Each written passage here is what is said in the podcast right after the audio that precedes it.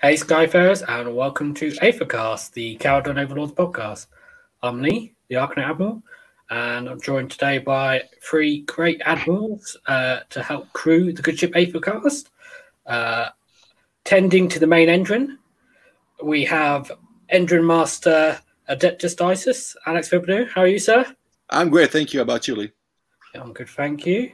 What have you been up to recently? Ah, uh, hobby wise, uh, it's a bunch of nothing. To be honest with you, I, have been build, building my uh, my Countess uh, Lumineth army as Duardin because I I do like the rules. I think they feel really really dwarfy, and uh, I, I'm proxying them uh, with uh, old Warhammer Fantasy dwarves. So uh, I'm slowly building that, building that, and uh, but hobby wise, you know, in in Canada, uh, we don't have much room for for uh, hobby time. Uh, it's while not exactly a lockdown, it's still we don't have that that much liberty. So still hoping for uh, 2021 to be a better hobby year. That's pretty interesting. They're building a uh, basically an elf army out of dwarves. yeah. Well, I just find that, you know, the rules like the minus one to hit, rerolling saves, stuff like that, I just feel like it's more defensive. It's more mm-hmm. like what the old Wardens or dwarves used to be in fantasy and sort of mm-hmm. AOS, like ignoring rand, stuff like that. So it's a, it's a mountain team, obviously. Uh, mm-hmm. I'm just using like proxy miniatures from uh, Atlantis miniatures, Cyborg miniatures, I, I, do have those those Ram riders to proxy for the Dawn riders. So it's a mm-hmm. great looking army. I'm I'm just slowly building it, and uh, hopefully by 2021, like when we're going to be able to gather again, it'll be ready. I, I call them my my Duardin Realm Lords. Dude, that's amazing. I I cool. was thinking about that, but I would never like actually go out and doing it. Now I have to. when, you, when you're done, I want to see it. Well, I, I can see it with well, the mountain well, theme. Yeah. While you guys just just chat, I'll go get some models to, to show you. All right? Okay. Yeah. I'll be right back. While he's doing that, I'll introduce everyone else then. Uh, so, uh, in the uh, Navigator's Crow's Nest, we have uh, Mr. Kyle Callip. How are you, sir? I'm good. Um, yeah, nothing new here. No, okay then. uh, yeah, I'm waiting. I'm waiting for the FAQ. I haven't yeah. I haven't been playing too much because I'm like, well, I'll hit the ground running right when we mm. get the nerf hammer. We'll see what happens. Yeah, it's not really the time to to build stuff when no. or or you know start thinking, oh, I'll try out this list and practice this because you know could be going away. I mean, hey, you know, Brock might be getting a huge buff. That's why they're selling him in this Christmas box. Oh, uh, it's, it's the Brock meta. The Brock meta is coming up. Yeah. Oh yeah. Okay. Um, and oh. then round. Oh, here we go. So that my Avalenor, like the spirit of the mountain. This is from Cyborg Miniatures. There we go, dude. So with both axes, so that's my Avalenor Countess. Yeah. Um, this is my my Cathallar Countess. This is like a a, a wanderer, like a priest, also from Cyborg. I have this as my stone mage. Oh yeah. This. Gonna need a. Gonna need some links afterwards. Oh yeah, sure. And these are my my vaunted Ram Riders, my Dawn Riders count as. Let's get oh, those. Uh, yes. Uh, are those from Lord of the Rings? No, these are from Atlantis Miniatures. Okay. All the base sizes are correct. Yep, exactly. I I, I bought like extra bases, so nice. it fits exactly. So these are genuine uh, Dawn Rider bases. Okay. So I'm I'm supposed to receive my next shipment, both from Cyborg, uh, Cyborg and uh, Atlantis for the crossbowmen for the Sentinels, and I got the uh, Eagle Guard or something like that, like Duardin with big axes and shields for the Sentinels, and I'm gonna use um, another unit called Iron Hammers um, for the um, the Stone Guard.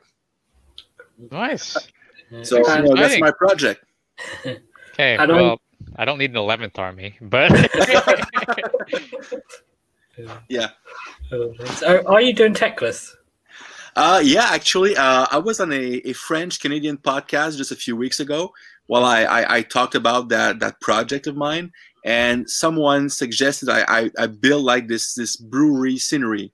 Like I got the old Bugman miniature, the old uh, Josef Bugman. So instead of having like Teclis, I'm gonna have uh, Josef Bugman in his brewery with all his you know clientele and stuff like that. So it's gonna be like a, a flying brewery, Yeah. something like that.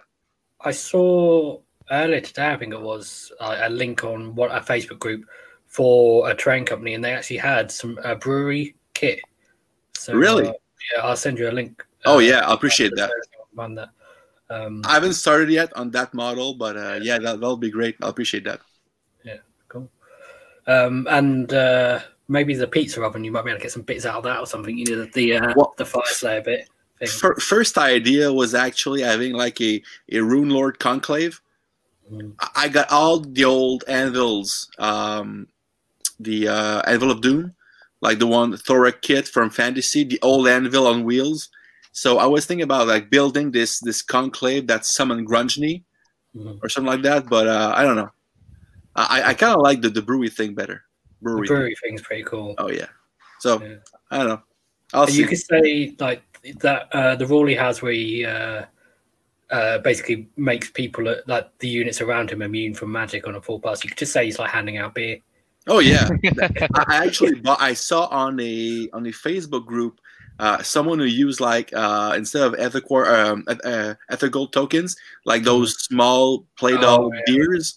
So I these are gonna that. be my oh yeah. So these are gonna be my aetherquartz token. Yeah, That'd be cool. sure.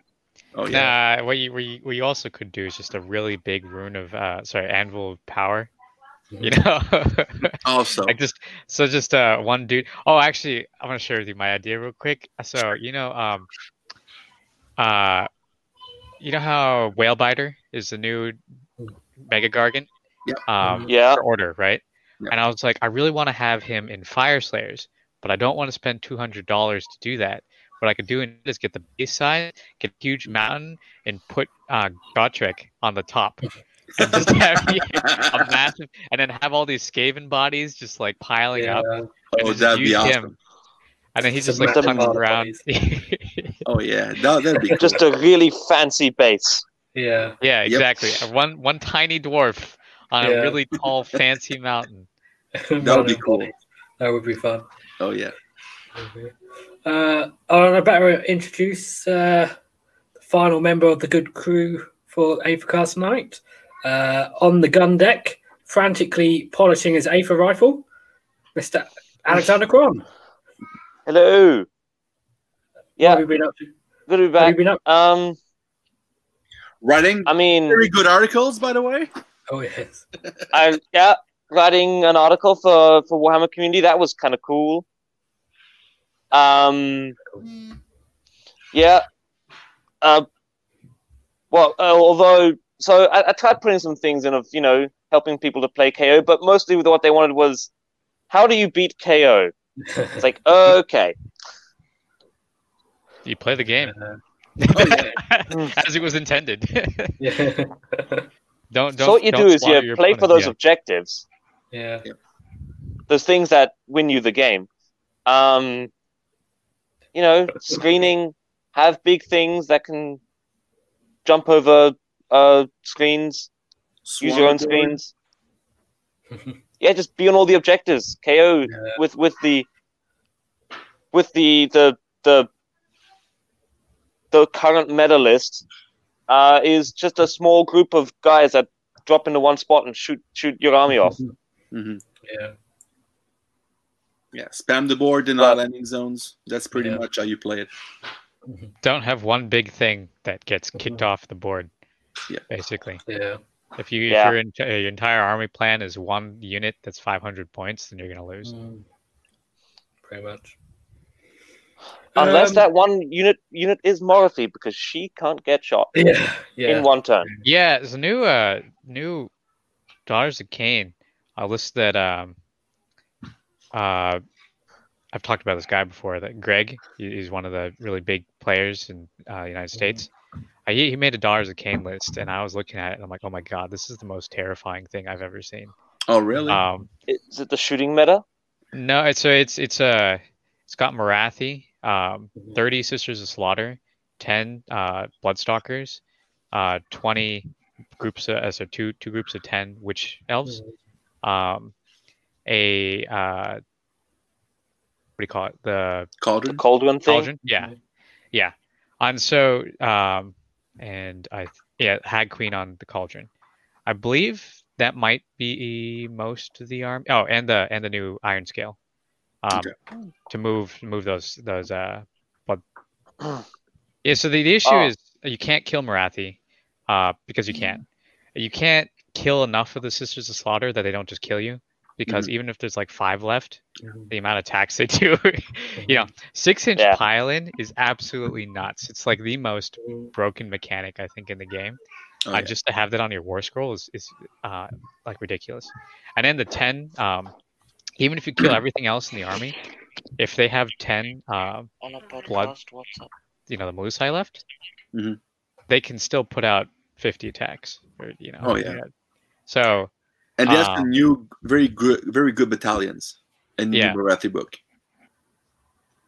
yeah, so it's a it's pretty pretty scary. Um, I was almost I had to play against him in the tournament that I was playing. Uh, uh, who was, uh, it was Nar, I think, when I was the last thing I did. Yeah, Mhm. and I was like, man, if I have to, if I have to run into that in melee, this is not gonna go. it's No, not gonna happen. exactly. Yeah.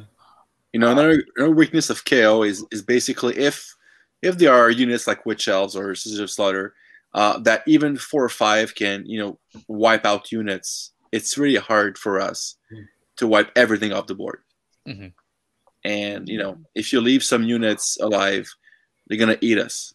Yeah, yeah. Armies where you have hundred percent, everything is a threat. Yeah. And KO kind of like Yeah. can't do anything. Oh yeah, Well, I, th- I, th- I mean, I, I think we're about to showcase some armies that are going to try really hard, really hard to be able to do that, wipe everything off the board, kind of stuff. Yep. Yep. Do you guys know about Welcome to the, Zilfin. the new Daughters of Khaine unit as well? The Warcry unit? Yes, the Shadow Stalkers. They they look. They they. They don't have. I point reckon they're going to get seen. They Well, have. there's- They've got. They're hundred points now. Oh, Yeah. 100? oh they have Yeah, points. 100. Okay, I didn't see that. They are Um, absolute bargain. So 'Cause they can have. teleport everywhere. at They have 100 essentially. They have fly high. Yeah. So Mhm. they're like uh they're like the um the Sylvaneth. Yeah, Um the Tree Revenants or the. Tree Revenants, yeah. Tree Revenants are Yeah. 80 points. So these guys are only 20 points more, but you get a hero. Mhm. Uh that's Uh, kind you get a shooting. They have shooting attacks. They're harder to hit in melee. Um, there's a there's a they, they do a few things. Like they don't. They, they, they can do a little bit of damage. It's kind of scary actually. I was looking at it. I'm like, man, I was I was expecting to be 140, 150 Mhm. points. Mm. But if it's 100 points, then that's kind of ridiculous. Yeah. And they I can just you're- you're Teleport all over the board. of. Like, I can see people taking either. I think 'cause I think they their units are nine, and I think the max size is eighteen. I think you'll see people either taking them like two units of nine, or so a couple or one big unit maybe. I Just own to the have thing. that teleport so now. I have to use it. I'm definitely going to use them in my in my Daughters of Khaine. That's for sure. yeah. Just you can just because they, they threaten all objectives on the board at once. Yeah, Which Yep. existing. Exactly. yeah. Well, they're just basically a KO ship, but they're more they're Yeah. more bodies, and they don't have to be more than an inch from terrain or objectives. Yeah. Why is that a rule? Why why do we have that rule? It makes sense. No, No, no, there's a good reason for that.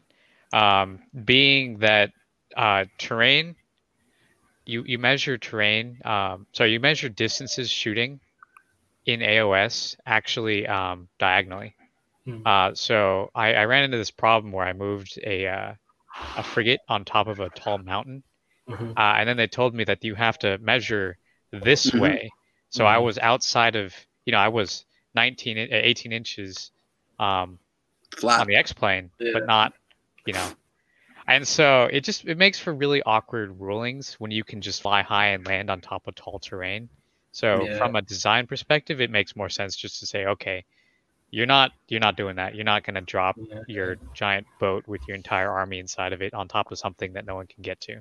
Yeah. That And makes it's- let's be sense, honest, it's, it's it's it would be a great rule. You know, it's already a great rule.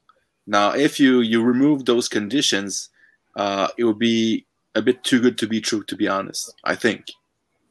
but you're right, Cal. It makes perfect sense. You know, game wise, it's it's perfectly logic.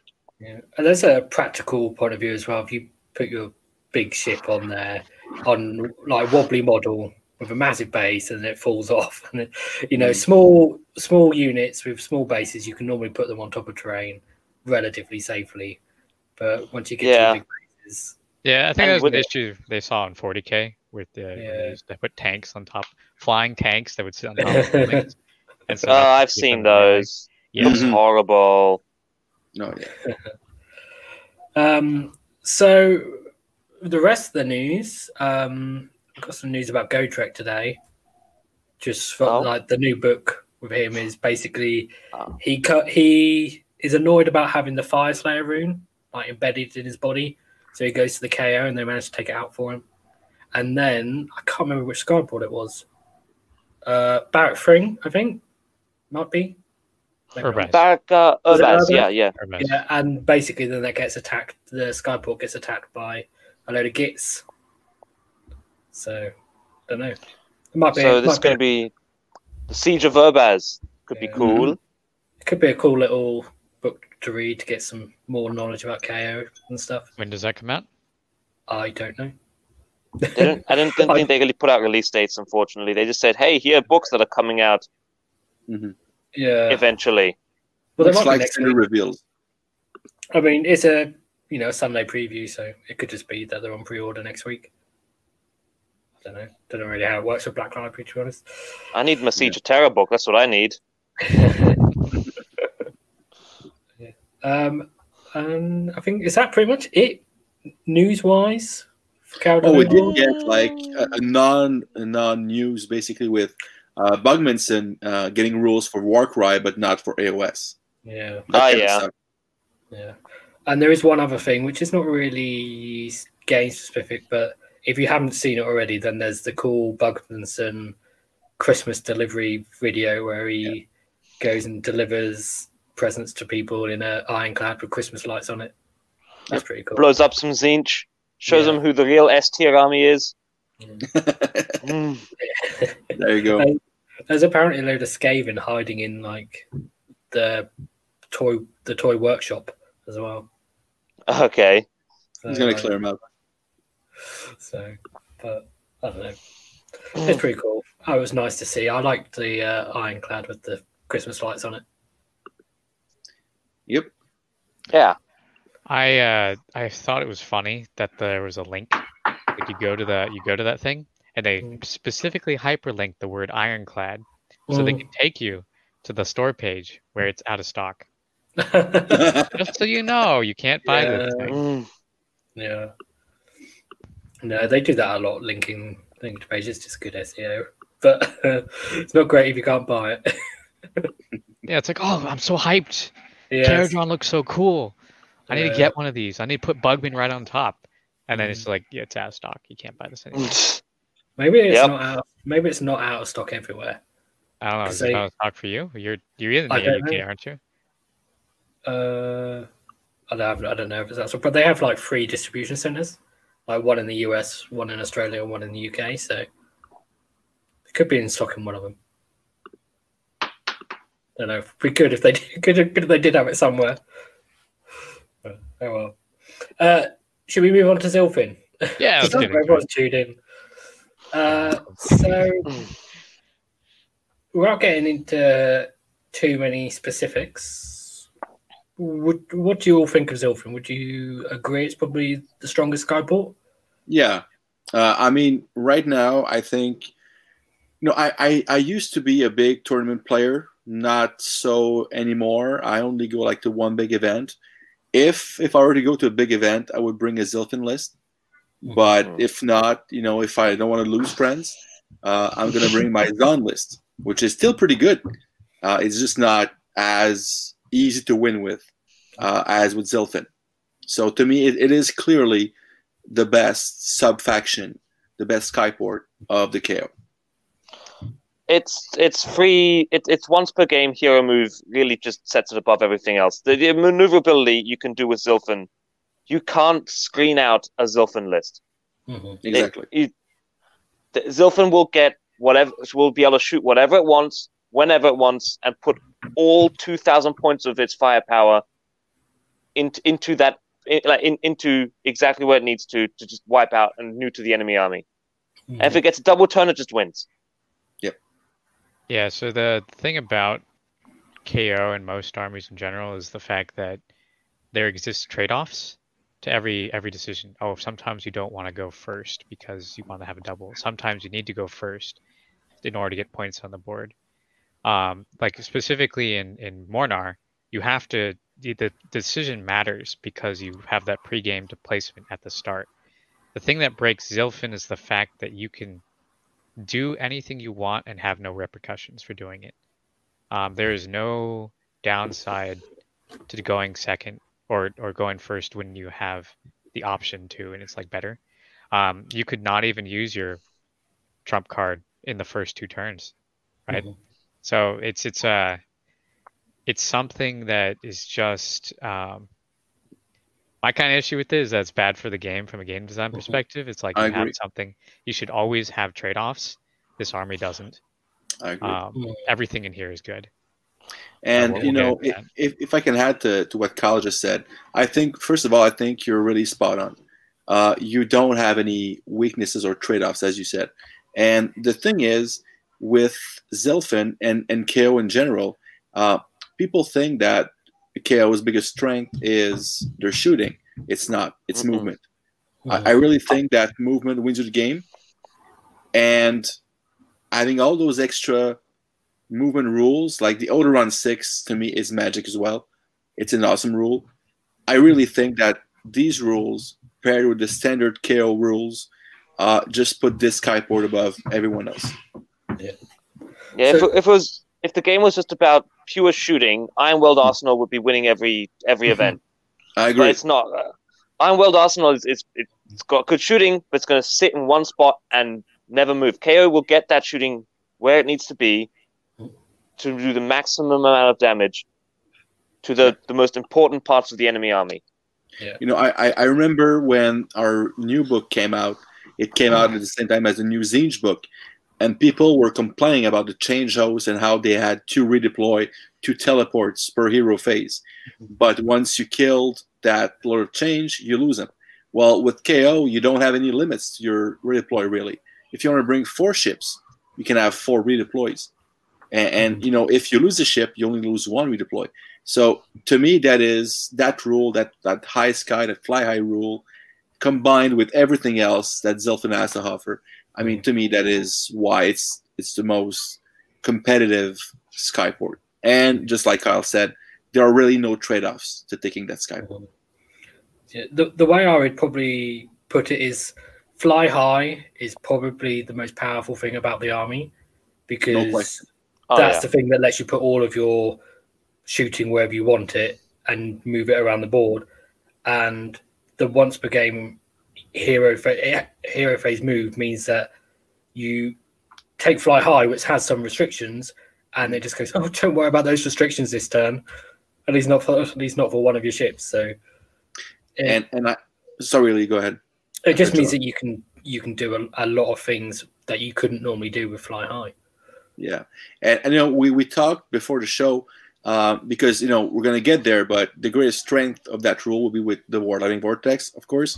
But and, and that's why I think that if you're a Zilfin player, um, in the next few weeks you might lose that edge. You might lose that ability. I think that the rule in itself is is great. I think it's game breaking. If you change it to at the end of your of any hero phase, you can make that move. I think it solves a lot of issue, a lot of issues. And I mm-hmm. think while still a great rule, you know, having an extra move before your movement phase is awesome. It's not as game breaking as it is right now. Yeah. Uh, so we've referenced some of these rules a little bit. So let's we'll start with fly high, uh, uh, not fly high, with um, the hero phase move, which is uh, Barak-Zilfin's footnote. So it's called "There's always a breeze if you look for it," and it's basically once per battle in your hero phase, one friendly Barrack Zilfin unit can make a normal move and then it says in brackets it can run, retreat, or disengage. Uh, and this then, has been FAQ'd to allow you to fly high. Yeah. and, and to bring uh, Skyriggers. Yeah, there was debate about that when the book first came out. The FAQ clarified that you can. Um, so yeah, and the sky riggers can go with it as well. Is um, was a little bit surprising. I mean, it kind of made sense that they could, but I don't know.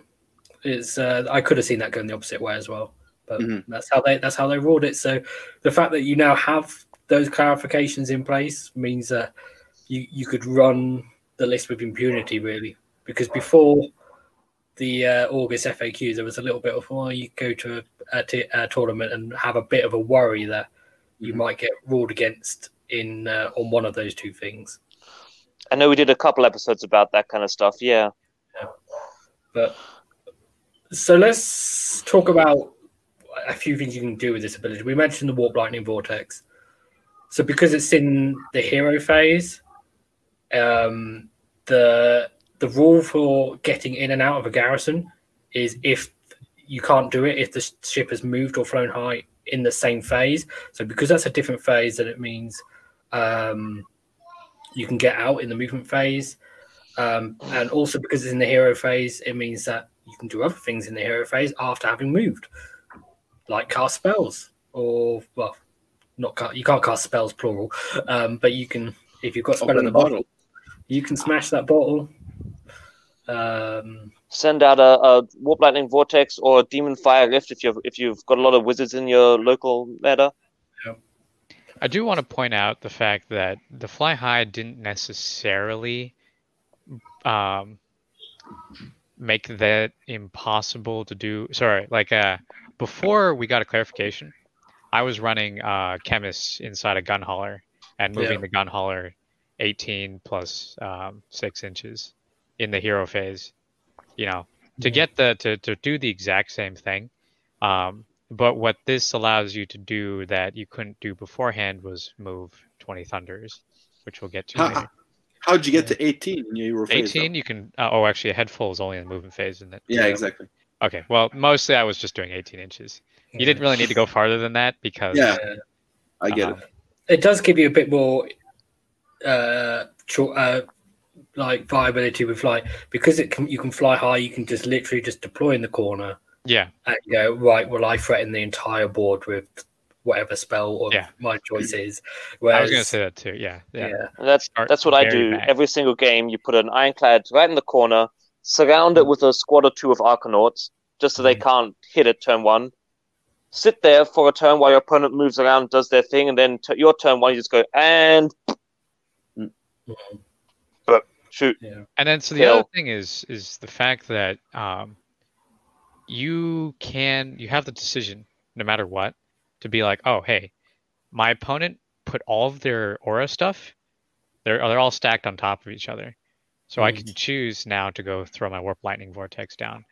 Or if they didn't do that, then I could choose not to, and there was no downside to um, you know having to make that decision in the first turn. You still disrupted their buffs essentially. Yeah, like I, and, and then if they choose to move into buff range later, you can throw it on them later, mm-hmm. right? Like it's it's so ridiculous. And it, it puts the opponent in a tough position if you if your opponent outdrops you because okay, well, do you want to you know give first turn and you know eat the warp lightning vortex and you know everything, or do you want to you know go first, put on your buffs, occupy the board, and then possibly uh, be open to a, a, a KO double turn. Mm-hmm. So this is a this is an impossible dilemma, really.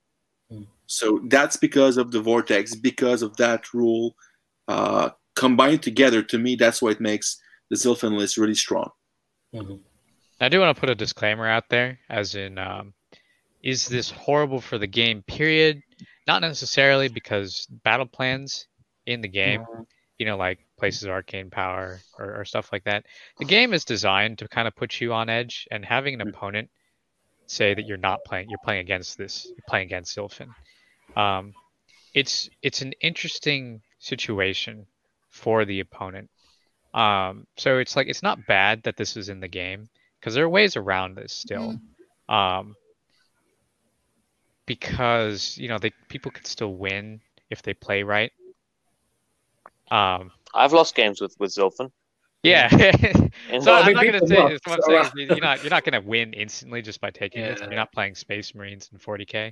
You know, it's not it's not stupidly broken, but um, it is. Uh, if, if you're if you're playing this list, Mhm. you're playing the sub faction. The other guy is like complaining. You, you gotta tell him like, hey, um, you know, you're, you're practicing for. Uh, in a, in a in a realm where war is not always in your favor. Sometimes things don't go your way. You gotta you gotta adapt. If you're losing to this list, you're not adapting. Yeah. You know, I, I, I you do, can- I do agree.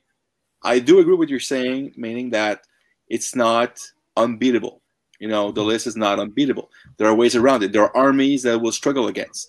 Uh, but you know, I, I've played Zilfin since you know the first book, uh, and with the newest one, I feel like the fun factor for my opponent and for myself, to an extent, is not is not that great. And you know, you know, Yeah. you know, competitive. You know, if, if I if I go to a competitive event, I'm gonna take that list and I'm gonna you know force it down your throat, and I, I won't feel bad about it. But 90% of my games are against like buddies, like you know people that I'm gonna hang out with, and you know if I if I take out this list, well, okay, well that's gonna be a great evening. Thank you very much. So you know, so that's that, that's why I, I moved away from it. You know, No, and I, I, I, I, I agree. yeah, I don't I don't use you- I don't use the the the, the Zilfin's face smasher 2000 thing in in a friendly game against friends. Mhm. Currently, I I've been using understand Daughters that, of Khaine for, for friendly games. about- Mhm. We are talking about the sub faction and hopefully attempt to make people like it. So there's my like. Oh, by the way, guys, if you're watching this and your opponent complains, just remind him that this is this is a game about adapting to to different um you know different c- circumstances Mhm. and it's it's a good it's a good trait as a human to have Mhm. not always to like like okay accept the fact that this is a challenge and to work around it but i agree this thing is bs Yeah, I'm gonna tell my my beast of chaos friend that uh yeah you, you, you gotta get that down. got Get it down. Oh, poor guy. Um, If you Hey, just man, try hard enough with your uncles, you Oh, can yeah. beat it. yeah. play 99 games at one point every single shot is gonna miss statistically you're gonna you're gonna fail completely one time yeah. I think you just, in a very eloquent way, said, "Get good." I did. okay okay let's get into this so i i mean i think uh, we'll we'll talk more about the footnote when we get to Mm. lists and we'll talk Yeah. about what exactly you're doing with I this. Yeah. um but let's go ahead and go back up to the abilities yeah. So what else Um, can Zilfin do?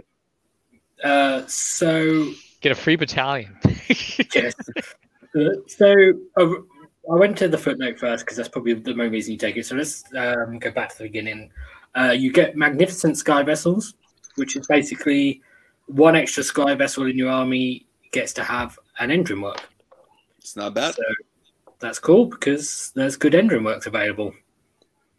Um, not for frigates amusingly but um yes run two ironclads So uh, yeah, you mentioned frigates. So let's talk about why that's amusing.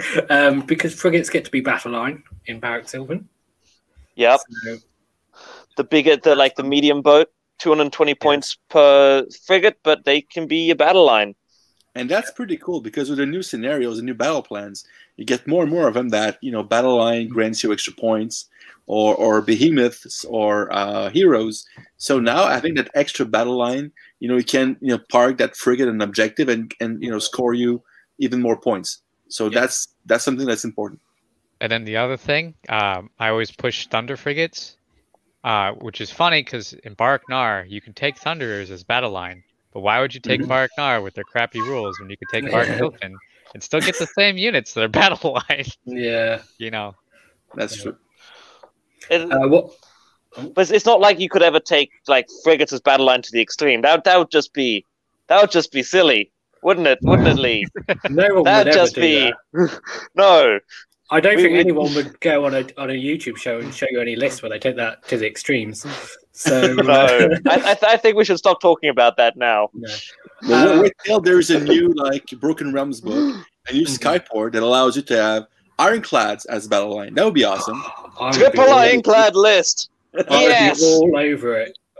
Because if I could have three ironclads, you know, one with last word, one with buoyancy aid, and one with uh, Battle ram. battle ram, and, and fit twenty thunderers in the one with the buoyancy aid, that would be really be cool.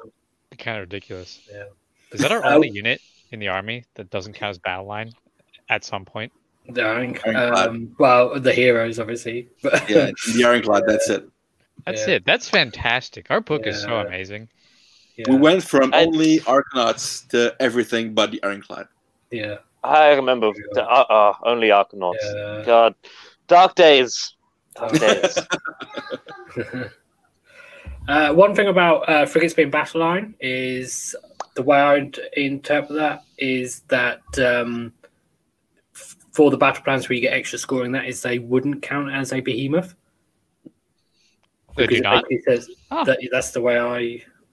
Because Why not? well, first of all, there's two FAQs for basically the same rule in other armies, and then for those FAQs, they say no, they don't count as behemoths. Um, and the other thing is, it What's just that? says that they um, their battlefield role is they are a battle line. It doesn't say that they become battle line and behemoth. So I Terror guys Not- lose, behe- lose behemoth when they become battle line. Yeah. So yeah, my interpretation is it it replaces their battlefield role with the Okay. battle line one.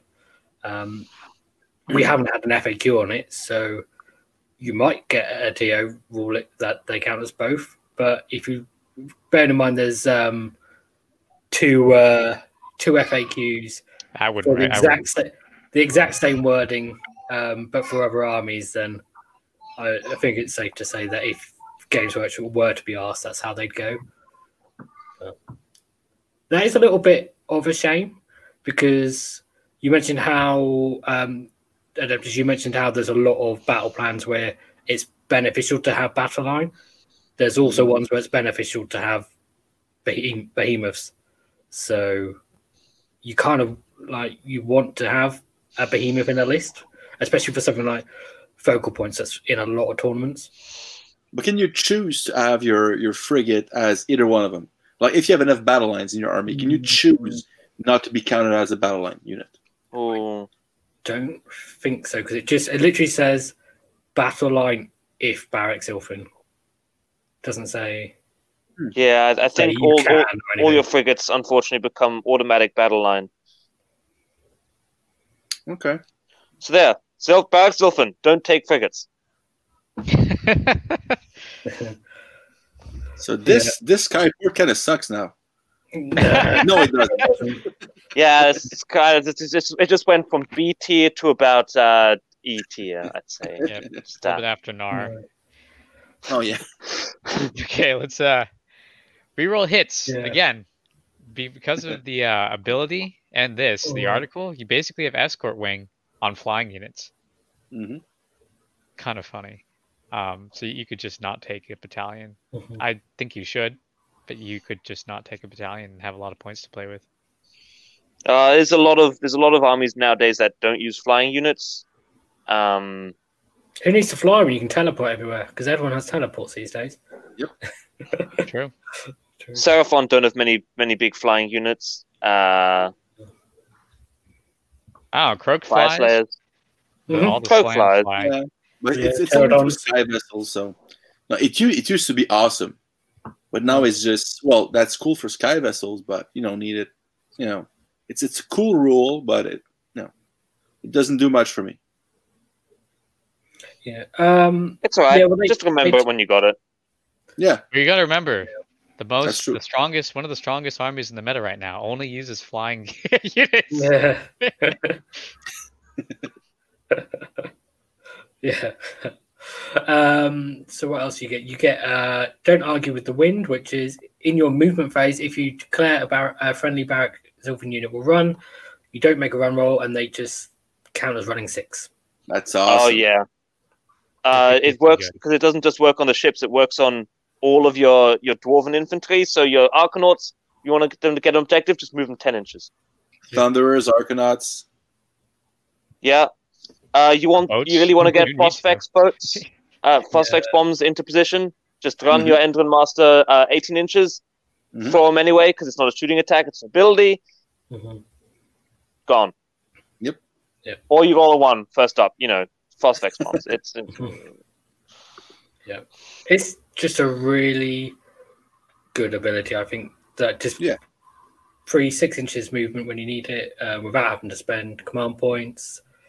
That's a Uh, free CP every time you use it. It's Yeah. Every time you run, it's a free CP. ridiculously good. And if you take a unit, if you take like three uh, units of Arkanauts, then they can all run in the first first turn and without spend like the more units you have, the more you can make use of this potentially. And If you're using Oh, Iron yeah. Sky Attack, you can always go where you want to. Yep. Um, so you can always go that 18 to, uh, eight, yeah, 18 to 20 inches yeah, on those frigates. I Um, really get it for those 10 man Arkanaut units just at the start of the game to just grab all the objectives. Yeah. Those Really nice. fast moving Arkanauts. yes. And it's Swift as the wind. Hey, Yeah. dwarves are natural sprinters. Oh yeah, they, Racer sure over are. long distances. they, they should have called this rule like that. Natural sprinters. I don't, I don't, I don't think they were expecting people to be running. Uh, it'd be funny if we got a, I got an FAQ that said only ship, only uh, What? sky vessels. It should be. It Well, there used to be. It yeah. was in the old book. Uh, the Zilfin Run Six was just for boats, and we were like, okay, but why would we ever run a boat though? Yeah. Mhm. Now it's just think it like be everything runs six. Like, Yeah, it's it's just really good. Um, one thing about it is it is only in the movement phase. So Yep. if you use the hero phase move, um, then you could, if you run if you want to run for that, then you will have to use a CP to get an auto six on that one. Um, which uh, it's interesting that they kind of um, realized that that could, that would be a thing and just thought, well, we won't make it too strong. Forgetting same- that you yeah. can fly high, forgetting that you can fly high in the hero phase, which is objectively better. But uh, so moving on is the command trait, which I will just bring up a little comment on screen from uh, the Gamers Manifesto, who says, uh, "Oh wait, that's the wrong comment. Here it is. That's the one I wanted." Um, the only thing close to a trade-off in in Zilfin is the Master Commander command trait. Yeah, it's, it's no trade off really. So, Yeah. so that's actually a buff. The fact that Yeah. th- this makes this even more ridiculous. The fact that Mhm. people don't need to take an admiral, don't need to take them as a general, Mhm. and that you have a free command trait makes this better than um like freaking yeah. uh anything uh, like Urbaz where you want to have a chemist as your general, but you can for collector. The fact that you can take collector, this is a buff. Um, mm, not to mention, this is actually a really good ability, which is kind of funny. Yeah. Uh, no one ever uses it, but um, Mhm. I actually forgot that Zilfin had a command ability that they had to take. Mhm. like it, it, in and of itself, Uh, um, when you have characters like the admiral who can endlessly use their, um, you know, they have four command abilities, um, and they're all good. Mhm. You know, and you know there, there are a lot of situations where you actually do want to be using him if he's on the board, and so being able to actually have a five up, um, you could, you could technically keep rolling five ups. mhm. Like you can get three or four of these things if you're having a hot day. Yeah. It's a really good uh, command trait. Like uh, I use it in, I used to use it in Fyreslayers before uh, they removed the Realm artifact that gave you this same ability. Mhm. Um, in order to like pump up uh, Fyreslayers to like make an extra plus five to charge because you just keep rolling, you know, five ups to keep pumping uh, command points in. You can do the same thing with the Admiral to get plus one to hit. So you can get your boats to hit on twos Mhm. in melee. You know, Mhm. not amazing, but you can do it, right? Yeah. So you know, sorry, go ahead, Lee. I was just gonna, for anyone listening, because we have people uh, that listen on the podcast as well as watch the show. Uh, what we're talking about is the master command, master commander command trait, which um, basically must be given to the general if the general is an admiral. So you can dodge it if you don't have a admiral as general. And what it does is every time you spend a command point to use a command ability on the general's war scroll, um, you roll a dice and on a five plus, you get an extra command point. Um, so yeah, Um, what were you going to say about it? dodge is an Oh, urban. it's it's nothing big, you know. I just I was just wondering, um, you know, when we and we're probably going to talk about this in another show or, or Mm. whatever, but you know, changes to KO eventually, like ways to maybe tone it down a bit. I've always wondered if if flying high should be a commendability for the admiral. Mm. You know, like if you want to fly high with a boat, you have to have the admiral to use it. That would be like thematic. Or I'm just, you know, talking for nothing. I just, I don't know. I, I think the worst thing they could do is make us roll for it. You know, like on a three up, you can actually fly high. Oh, it would I probably agree. be the best mechanic, like Mhm. the like for balancing. But it would also be really horrible like user experience. I, I, I think the best mechanic would be to have it as a commendability for the admiral. It would Mm. fit the admiral's like way of playing. It would it would make sense with all the command traits and the artifacts for the admiral. Yeah, it would it would make so much sense. And you know, but I don't know. I I, I just think that as a free ability, it's just a bit too strong. Mm. But you know, that's just me. the trade off definitely. is you can't land on objectives because people one dude standing there. Yeah. Um, you count as one model, you know. Like there, there, there are a lot of things that make fly high. Like a lot of times, actually, I don't even use it. I'll just move on to an objective because you can't do anything else. You, you still have a lot of movement. Yeah, Mhm. it was. It's nice to have just because it exists. I agree. Yeah. Uh, but there are there are a lot of balancing. Like it's not actually the most broken thing. It's it's the fact can. I, I I heard that pause. It's not the most. Oh wait, yeah, it is. Broken thing. I, you know, hmm. it's one model, Hey, look, dude. It's one model. It's, we, it's one model that carries like twenty models. It's just, it's just moving every to go take every every turn to wherever it wants to be, whenever it wants to be. It's fine. It's fine. when they when it dies, everyone inside dies. I've lost a thousand points off of one bad roll before. you know? Everyone, you know, everyone else just has to pay, like buy battalions and to get one unit to do it once. But we just do it every turn. It's fine. Yeah, you know that one wound gonna holler. He's gonna just get the hell out of Dodge and bring in a few friends with him. That's gonna be it.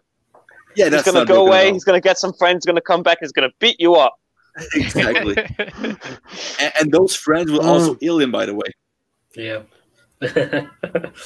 uh, um, so, and the last ability is the uh, artifact of power, which has to be given to any Zilfin hero, so there's no way to dodge it.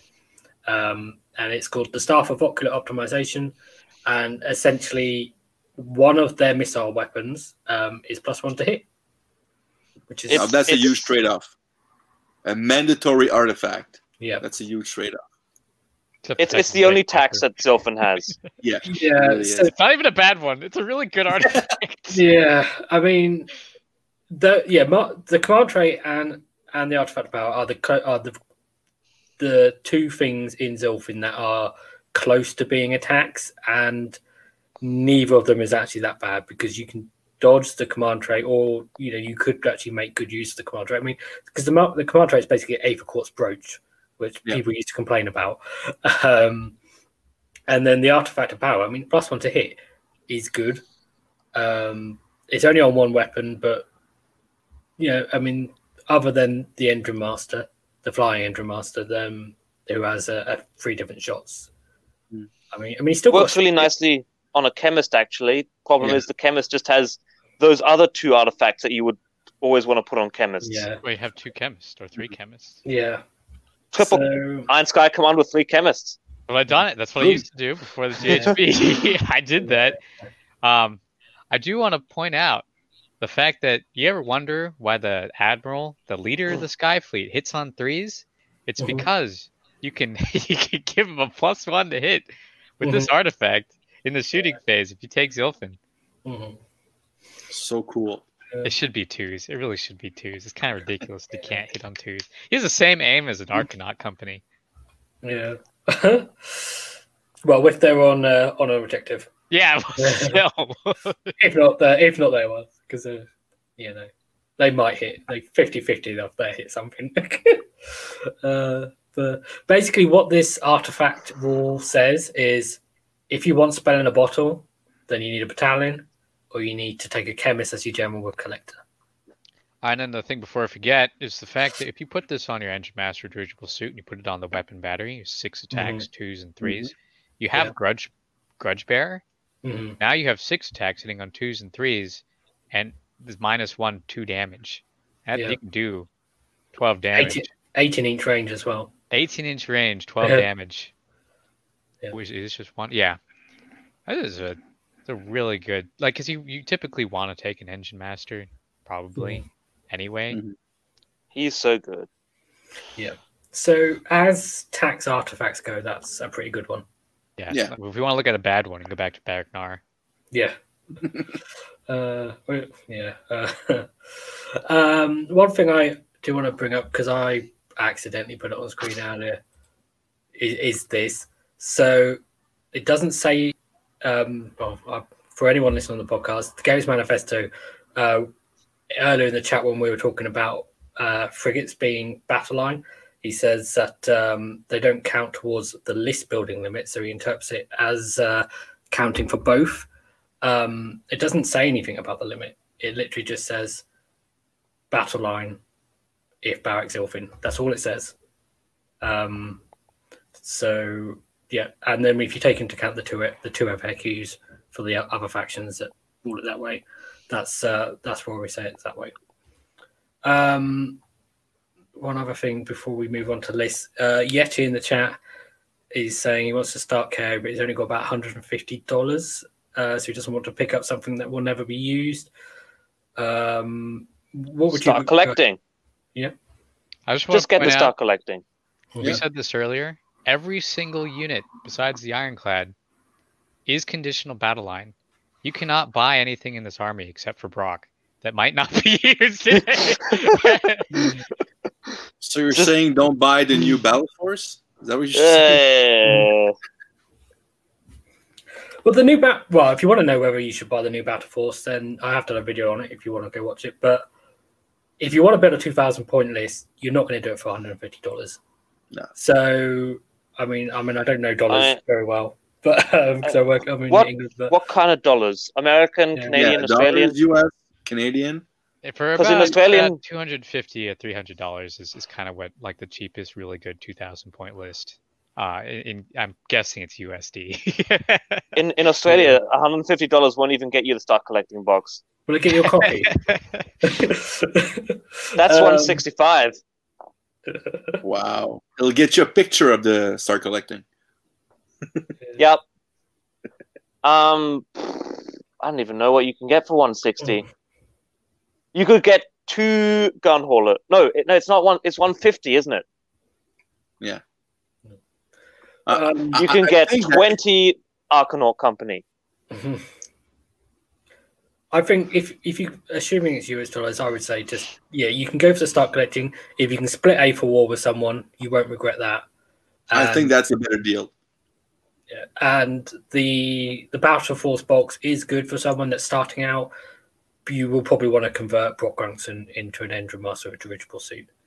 if we can get a, a good, you know, what size base he's on. He's on a 40 mil, but I've had, a he's 40, on a- I've had, I've had it- I've had it Wait. confirmed from someone that bought the individual one that they Ah, did get it with a 40 mil base. Cool. Um, Okay. Oh, he says he is in the US. So There you go. Yeah. Say through war Yeah. half and one star collecting box. Or if you can't afford that, just get one star collecting box and then wait until you can afford Yeah. more. Get the war cry as the other fifty dollars. yeah, the war cry is. You'll uh, use you'll use what what most what most of the things in the star collecting box. Yeah. You, you use all of it. Maybe The not war- the Engine Master. I don't The know, dude. I have set is, three of those uh, guys. It's pretty good here, man. Pretty good. The war cry Very set's really underrated. good for expanding on the start collecting set.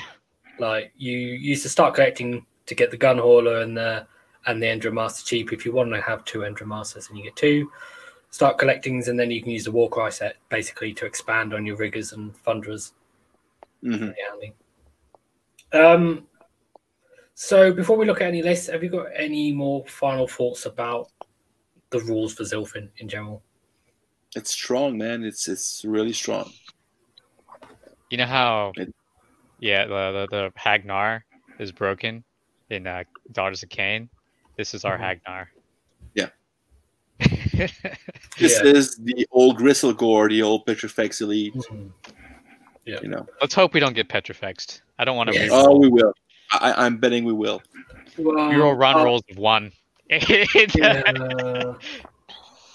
Well, we're, we're used to Nurse, and we've had Nurse on that footnote before already. So I wouldn't be surprised if it happens. Like, In the old book, they nerfed. There's always a breeze if you look for it, so it could happen again. Yeah. Let's look at Do some we do we have a date for when that FAQ is coming out, or is it just sometime in this month? Sometime, Yeah, I think it's December. sometime mid December. It, they normally come out on a Monday or Tuesday, or maybe a Wednesday. Um, So it might be this week or next week, actually. um, so hopefully it won't come out on Monday and completely invalidate this show. I'm guessing. Hopefully, hopefully, we'll, come, my hopefully we'll get at least a week out of the show. But We get, we get until Yeah. the 16th is my. I'm gonna put it right now. yeah, 16? Yeah. All right. Say right now, calling it. Yeah, we'll make, we'll do a right. show about it. That's going to be a big, big F- post FAQ uh, show where we all cry a little bit, and then we yeah. we build it go- back up. We build it back up. If we're betting, and then I'm going to go for the 14th. We'll see who's right. I like underdog factions. That's why I started this. I'm great. I'm I'm good. Yeah. You know? Well, then I'm going to go for the 15th just to split the difference. Okay. How about good. you, Adeptus? Ah, I'm gonna go with 16th as well. I, I think Okay. that's, but just Oh. just because Kyle called it, I'll go with the 17th, just for the heck of it. I was going to say because if not, you had to split your winnings, split your aethergold share. okay. Well, we'll find out who's right. We'll probably all be wrong. on the 21st. Yeah. turns it'll out come it was actually comes out on the 18th. Christmas Day. But Christmas Day, Christmas Day upload. Uh, Brokk is sorry. Uh, uh, what's his name? Bugman. Is coming in with the nerfs. He's he's holding like tankard bag of- nerfs. Dripping nerves. You made all this and you checked it twice. Yeah. Okay, let's look at some lists then. Um, so, fair warning, we've got three lists to start that all have the Warp Lightning Vortex. Um, so, they are a little bit different. So, this first one is basically a list built around the Iron Sky Command Squad, uh, Command Battalion with the Warp Lightning Vortex. So, you have the Endrinmaster of Dirigible Suit as the general who has Grudge Bearer that Kyle mentioned um, a little while ago, combined with Staff of Ocular Optimization. So he is a pretty good hero hunter with his gun.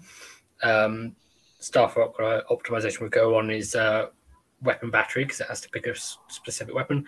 Then you have a chemist with Spend the Bottle. And then an Aether- Aetheric Navigator to round out the rest of the heroes for the battalion. One unit of 10 Arkanauts, uh, three units of six riggers, uh, two of them with drill cannons and uh, volley cannons, and one with swords and pistols. Two gun haulers, one with the spar torpedo and one with collapsible compartments. An ironclad with the battle ram, and yeah, and the battalion and warp lightning vortex. So this isn't a specific players list in general, but it's it's what I most people would refer to as maybe the quintessential Zilfin list. Yeah, I think it's the net list. I would agree with that. Yeah, I think something like this was featured on Warhammer in the first Meta Watch. Mhm.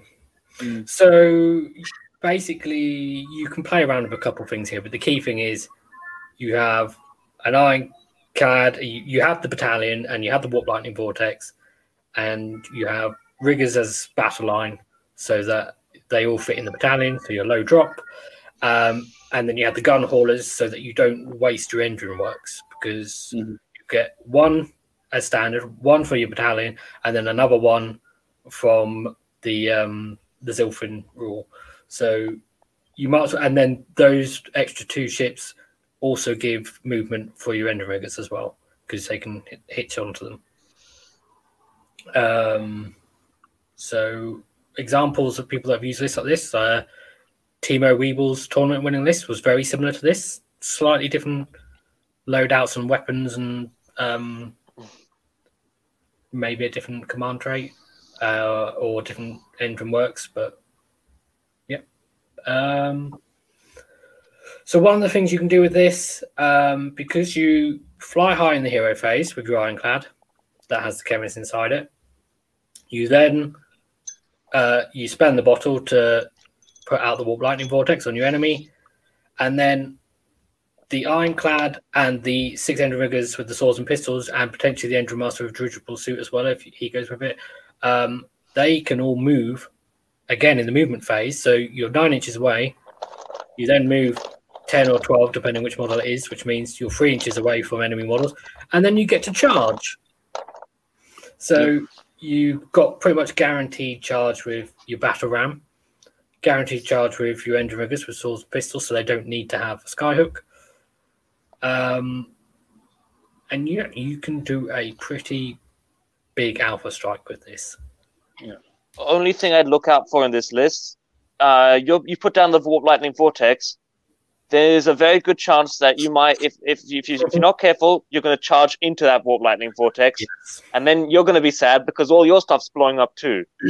mm. so, so I'm, I'm not. I'm not saying I've I've done 10 mortal wounds to an ironclad before, but.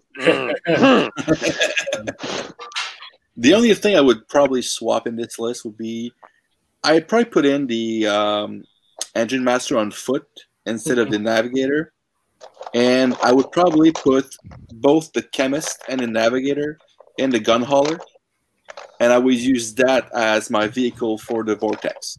Yeah. That would prevent me from putting my ironclad too close to it and uh, yeah, that's probably what I would do. The intention. But other than that, my, my, my, my escort wing is a lot similar. Obviously, I'm a frigate guy. I, I prefer to have like thunderers, but this is a list I can get behind with. I, I can really like this list a lot. Uh the the only reason why I was thinking that too. Like, why don't they just put it in the gun hauler? Mm-hmm. But if it wants to go, if they want to use the battle ram, um, I don't think this list should use a battle ram? You have no hero. No, I don't think so. Really, this should be a this should be a, a last word list. Yeah. Um, specifically because you don't have anything that actually wants to be anything near anywhere near anybody. But I um. Yeah.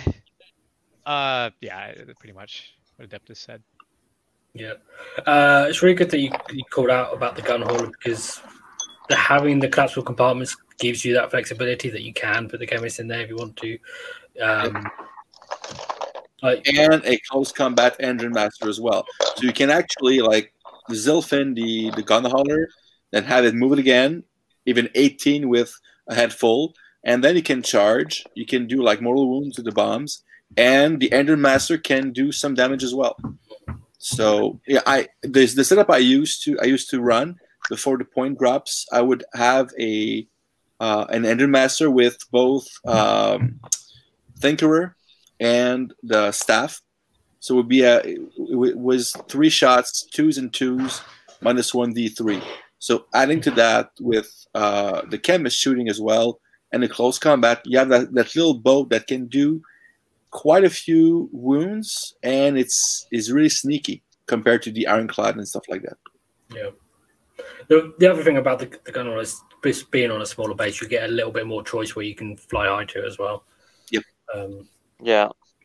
So, yeah, the, the battle ram pick that uh, Carl picked up on, and the, like saying you don't have anything to charge with, you have, you have Endrinriggers swords and pistols, which obviously are a melee threat.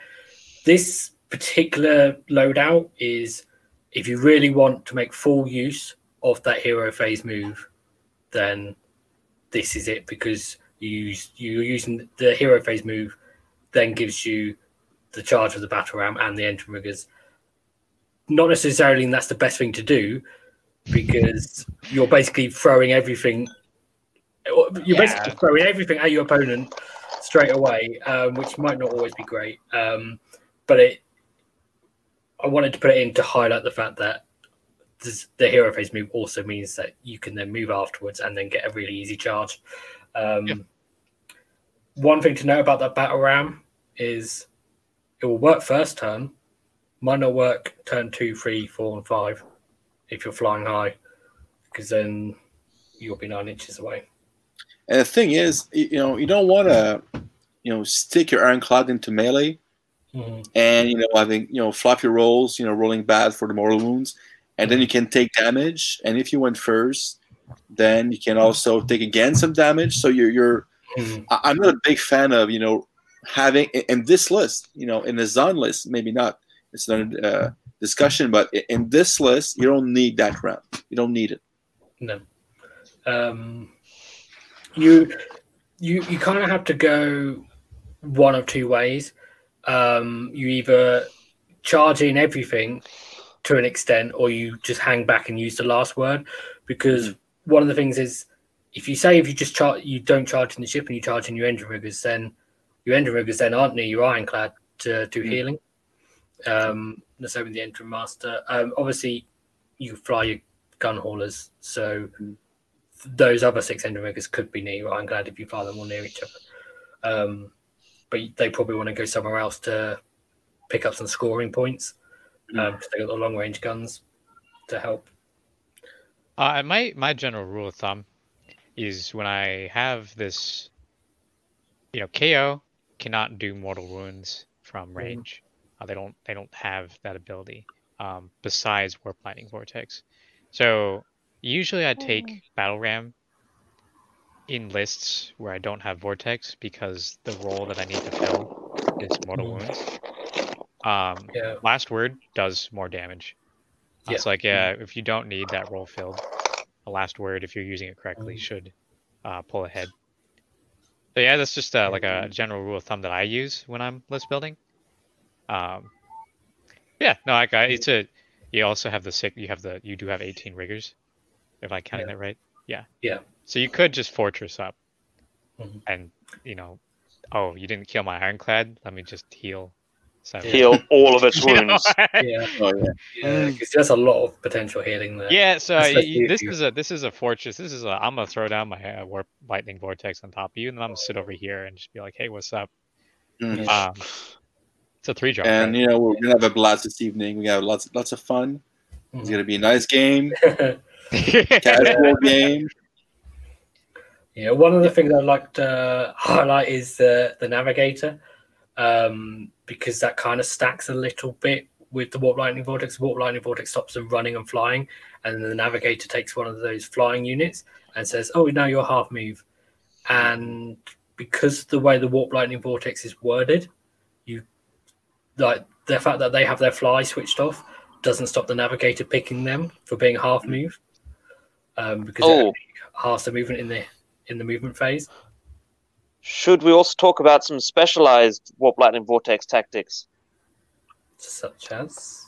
Such as stopping Archaon from moving at all. you put that warp lightning vortex around Archaon's base, stop him flying, he can't move over the base, mm. he's stuck. What size base is he on? Can't can't the one of his heads just eat endless spells? Yeah, I think so. Yes. Okay. that was a nice new plan. what, what size is his base? Uh the it's the really big one. Um, it's bigger than Morathi's. Uh, I don't believe it's seven inches in diameter, though. That would be no, kind of because I tried it. I tried doing the same thing. Well, the like the very like second game I had with KO after the new book on uh, a cabbage. Uh, what do we call it? What's the proper word for a cabbage? Uh, uh the uh, mud crusher the more question. I tried doing it on a more question. I was like, I'm sure if I put this in the right place, I can stop you from actually moving out. And they like the base is just slightly small enough that it can. I was, sh- I was sure some of the Skaven players uh like figured out ways to actually trap models. I just forget which ones they were. I think you're, maybe you're thinking of shackles because shackles you can just completely trap models. Mm-hmm. Okay. Um, I could put the vortex and then the shackles in between the vortexes. Yeah, that would be mean. and then and then um, well. use the the navigator. Oh, actually, here's a question: If the warp lightning vortex stops something from flying, does the hmm. navigator still work on it? Yes, I just explained that. Yeah, he, he oh. said that. oh, man, you paying attention? God, oh, gee. Welcome to two minutes to go, Crown. Is your first phone, okay. Okay. Yeah. So just to yeah to clarify, it's the navigator ability happens in the hero phase, and then the warp lightning vortex thing that stops a movement kicks in in the movement phase. So hmm. stuff that's inside the warp lightning vortex can't fly when it moves, but it can fly when it piles in and when it charges, which is just weird, but that's the way it works. Um, one thing I want to say about the warp lightning vortex, just in general, before we look at the next list, because it's an important thing to note about just how the spell works and how it is beneficial for KO. I think is um, KO can put everything in one place. We're like one of the few armies that can just put our whole army in one place if we want to, and that's really good for us if we're not facing up against the entire of your opponent's army because generally actually we we have damage output but it's not as massive as some other armies. And if you were just going to go up against a, a, castle in one place you probably wouldn't actually do enough damage to kill it and then they would just come back and hit you next turn. So the warp lightning vortex incentivizes your opponent to spread out because they're like oh i don't want all my stuff in one place because then it'll all get hit by the warp lightning vortex which then is good for KO because then they spread out and then we can hit one flank. Yeah, and, and you, what I like to do usually, uh, well, with the Zilfin list that I haven't played in a few months now, but uh, I like to drop the vortex on one flank and mm-hmm. deploy everything on the other flank. So now I can, you know, do some damage far away. I can pick my targets on one flank and still affect like his ability to bring in reinforcements like yeah. cut off his run, cut off his movement. Uh, I like to do that, and I think it's uh, it can be a pretty viable tactic, um, to be honest. So just to, because even if you go first, if you can somehow slow the reinforcements, you can mitigate the impact of a potential double turn mm-hmm. from your opponent. Meaning that even if he, you know, if he doubles you up, well, he's not going to have two combat phases on you because the reinforcement won't be able to you know, having two full turns of combat against you. So that can be like a viable tactics if you ever go first.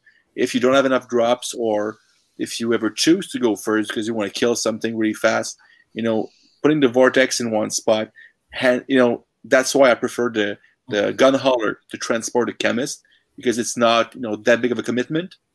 You know, if you bring the gun hauler instead of the the ironclad, so you know, that's just you know some some tactics that I yeah. use that can be pretty effective. Yeah, because um, we mentioned that you can hero phase fly high, and then you can move in the movement phase afterwards. But of course, in your movement phase afterwards, you can fly high. Yeah. Um, so you can just fly high, put the warp lightning vortex down, and then fly high somewhere else. Um, or just yep. use the the extra move, the extra a head full move from the gun hauler, and have a an 18, 18 inch move, mm-hmm. uh, which is pretty decent. Yeah uh, one other thing you can do is you can literally, uh, if you are if you play a high drop list and they make you go first and you don't really want to commit to anything, you can literally fly high from your corner. You deploy everything in a corner, a big castle, fly high, put the warp lightning vortex on, and then fly high back into your corner. Sure. And you're like, yep, yeah, well, I took my first turn. That's all I've done is put warp lightning vortex on you. Sure. Shoot your 36 inch cannon. Hmm. Yeah. Mm-hmm. Um, so let's uh, move on to the next list because we've got quite a few to go through. So this is, uh, but actually, it's your your list, Adeptus. Um, yeah, exactly. Does a similar list, and you alluded alluded to it a minute ago that you prefer the escort wing. So this is basically an, well, an escort wing version of the other list. It looks, it looks a lot like the first one. It looks like the first one. It is in the ways it works. Uh, this one, uh, basically I prefer I, I use um, the escort wing as you mentioned because I think the rule is better having those extra rolling ones. We've had that discussion before on the show hmm. uh, between uh, Sky Command and Escort Wing, um, and I, I, made a decision to include Escort Wing because I like Thunderers. So to me, frigates and Thunderers equals the Ironclad. So they have about the same firepower, but they get more wound. I can split them up, and uh, so that's why I'm going with this with this choice. Uh, I do have two units of engine riggers. Why the grapnel launcher? Because this will be the group that I'm going to use with my gun hauler with the uh, collapsible compartment, and I can you know charge a flank of a unit and just lug that unit up. You know, yeah. With with the extra Zilfin move, I can put them in position, have him move again, and then like charge a few models of a spread out unit and you know prevent it from retreating so i can lug that unit up for a few turns hopefully. Um, the skyhook for the other uh, group of riggers they will accompany probably the frigate so they can get their plus one to charge. And i do have uh, two units of wardens uh, just to lower drops. And uh, so these guys are just you know uh, objective grabbers uh, objective holders. Uh, you can affect the game at long range. Uh, the only thing that I really question are the Arkanauts. So a block of 20, because I feel like 20 is perfect to screen from probably every army, everything that, you know, I can face.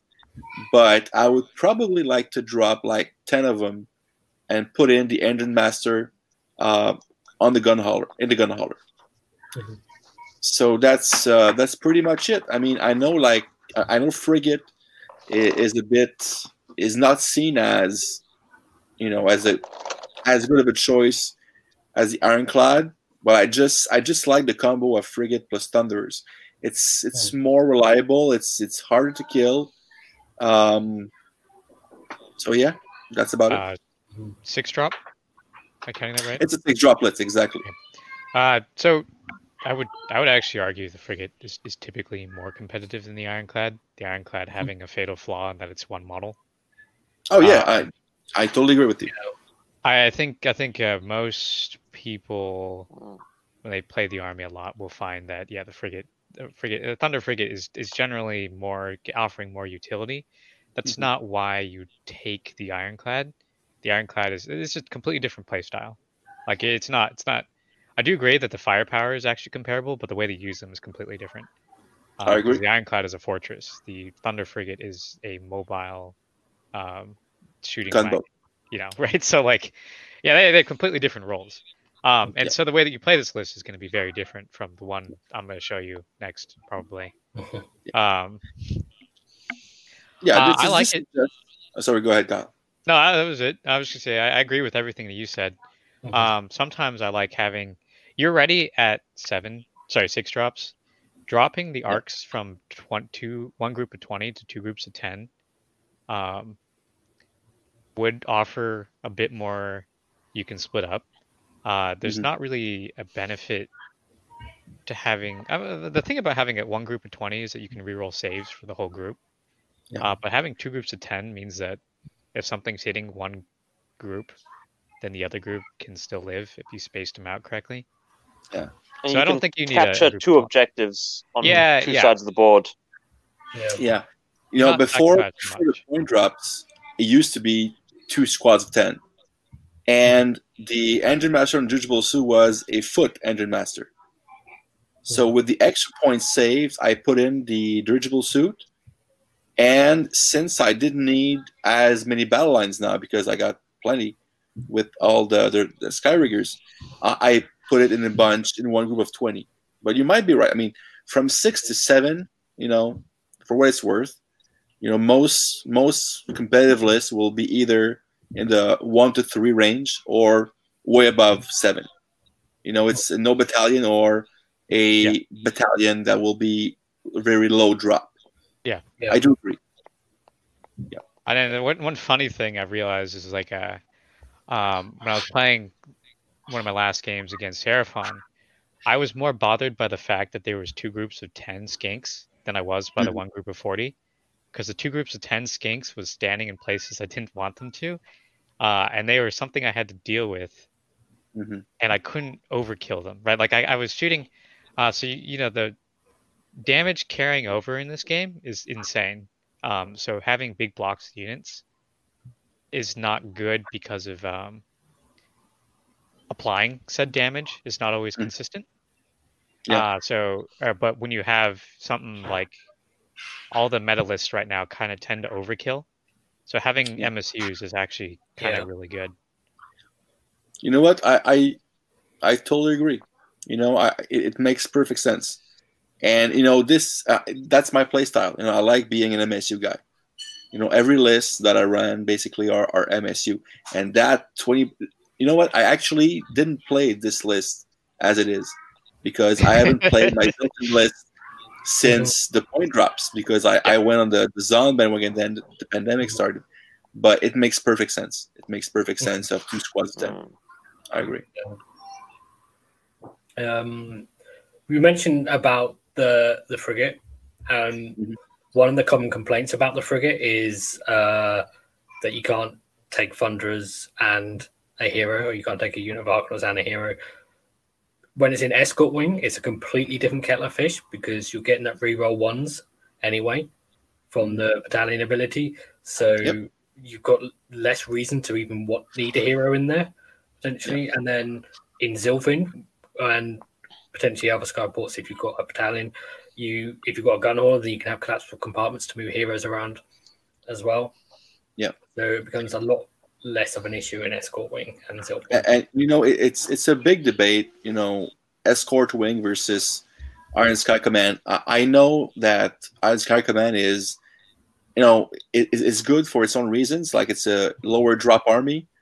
Uh, it it gives you a cool rule, uh, but at the same time, I mean, having ruling ones against a target of your choice each and every single turn that can change that's a lot of free CPs you end up not spending.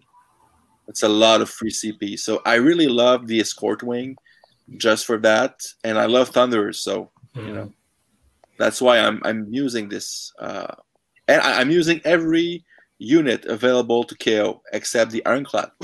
So And Brokk. yeah, I like and you know, and then uh, and, And navigator's not Yeah. here. and, and Yeah. well, Brokk is not a unit. Brokk is you know, I don't know, A hero. a disappointment. So An ointment, is that what you said?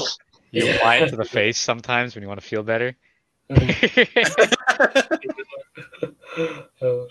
um, and one of the things we mentioned earlier was uh, that problem with if your opponent outdrops you and then they have to make that choice, like do they get warp lightning vortex put on them or not? So that in, in, is why in Zilfin you can go if you want to, you can go high drop because you the hero phase fly high and having warp lightning vortex or potentially another ender spell if it gets nerfed goes up loads of points. Um, that just You know, I- I- to your opponent. I sorry, go ahead. I was just going to say it puts a threat that your opponent has to think about. Yeah. So you don't need to be low drop. No, and I, I've said it before. I mean, uh, I- I think that with the new book and the way uh, flying high works, I don't think you. I think drops are, are that important to KO. You know, because you can castle up and you can you know mitigate pretty much every alpha strike there is, except under KO, of course. But you know, against pretty much every army, you can uh, withstand an alpha strike and not lose that much because you're so far from the enemy. So uh, Yeah. I don't think being low drop at all costs is a priority. Mhm. Yeah. Uh, before we move on, one other thing about this list is you have on your Endrinmaster of Dirigible Pursuit the Great Tinkerer command trait. Do you want to explain why you choose that over Grudge Bearer? Um, well, actually, because I'm, I'm using the staff on the uh, on the Eye of Grungni. So because I feel like you know six attacks, just like Kyle said, um, six attacks, twos, threes, minus one, and one damage. Uh, it's pretty cool, and it's an item that will work. You know, the the Great Tinkerer's command trait that will work Mhm. every single turn, instead of just that one hero that I'm gonna kill. Because if I want a hero dead, usually with, with the escort wing, I can make it happen rather easily. Or with the vortex, and I can usually I, I use a vortex to kill or to you know severely damage uh, support heroes. Mhm. You know, it's not the effect on big units. I want to I want to you know snipe those heroes, remove a few wounds, so they're easier to kill after that. Mhm. So to me, having Great Tinkerer, so that's two extra shots for his Eye of Grungni.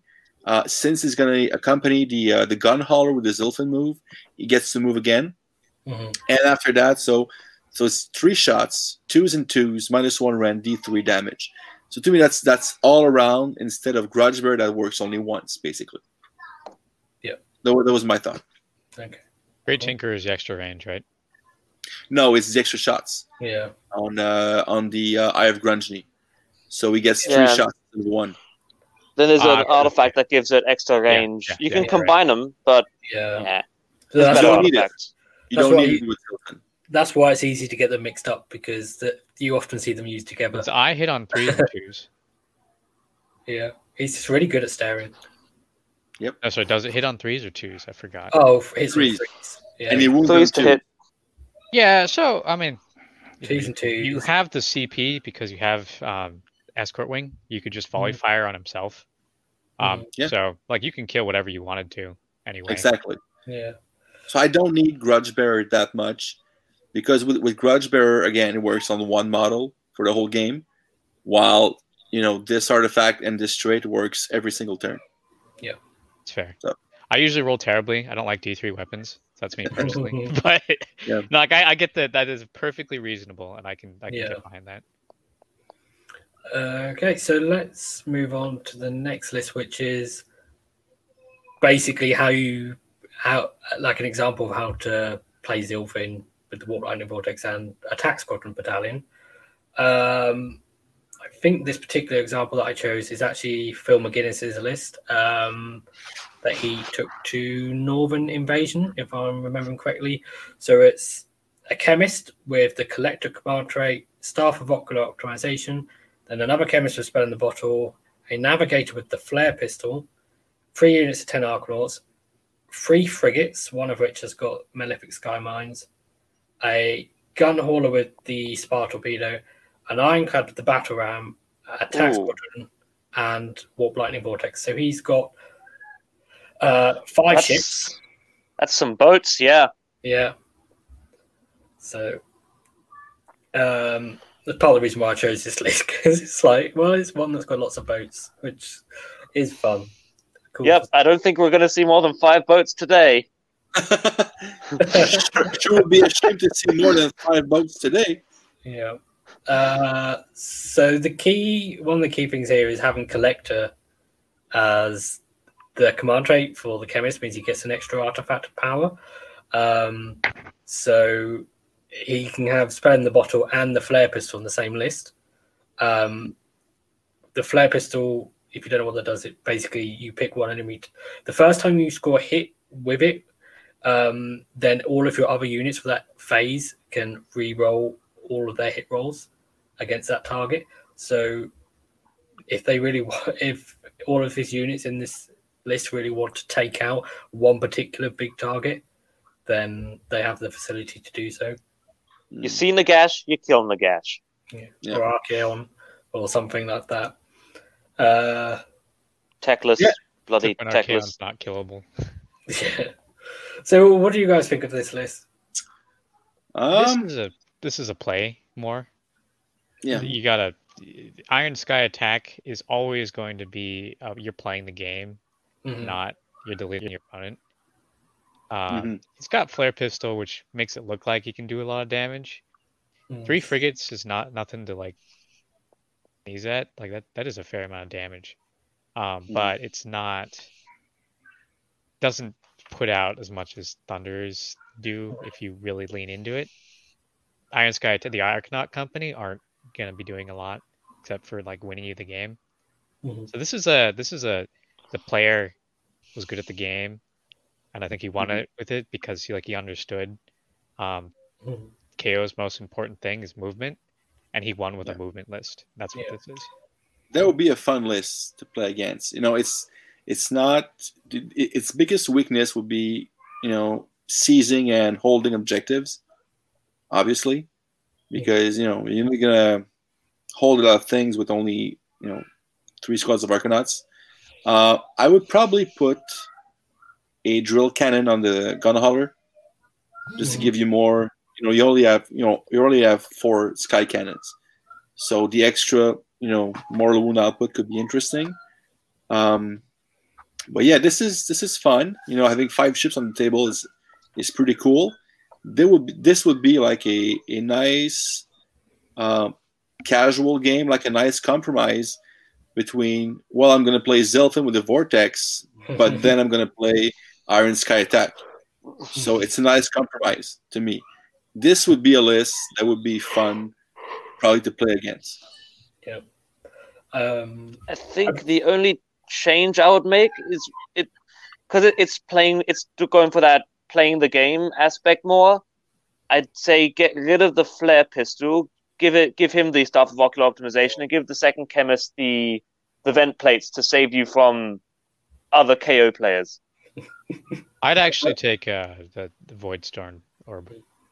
Uh, yeah, dead probably. That the the thing though, like having flare pistol when you have that many frigates, you can do a crap ton of damage with carbines. Mm. Um, the the thing I want to argue about what makes Iron Sky attack so amazing is uh, a core rule in AOS is the fact that you can't consolidate after you kill mm. things in this game. So the frigate is what's actually holding the objective. The Arkanaut Company stays six inches off. They they form a ring around, mm-hmm. um, mm-hmm. and when something comes in and charges and wants to fight, mm-hmm. You just make sure you remove models. Like you you don't you don't keep cohesion. I want to stress mm-hmm. that point. When you're removing Arkanaut Company, don't keep cohesion from um, your dudes. You you keep them mm-hmm. there and remove models so that when your uh, opponent eventually piles in, they can't mm. pile in onto the objective. Yeah. Um, so you can actually, with this kind of list, stop the opponent from scoring completely mm-hmm. for a turn or two or three, depending on how long those Arkanaut company last, because they're just standing there. Um, you don't even have to kill anything. so um, it's it's a uh, yeah yeah it's it's it's really weird playing Iron Sky Attack because it is it is a you are playing movement you're playing mm. chess. You're not you're not killing your opponent. Yeah.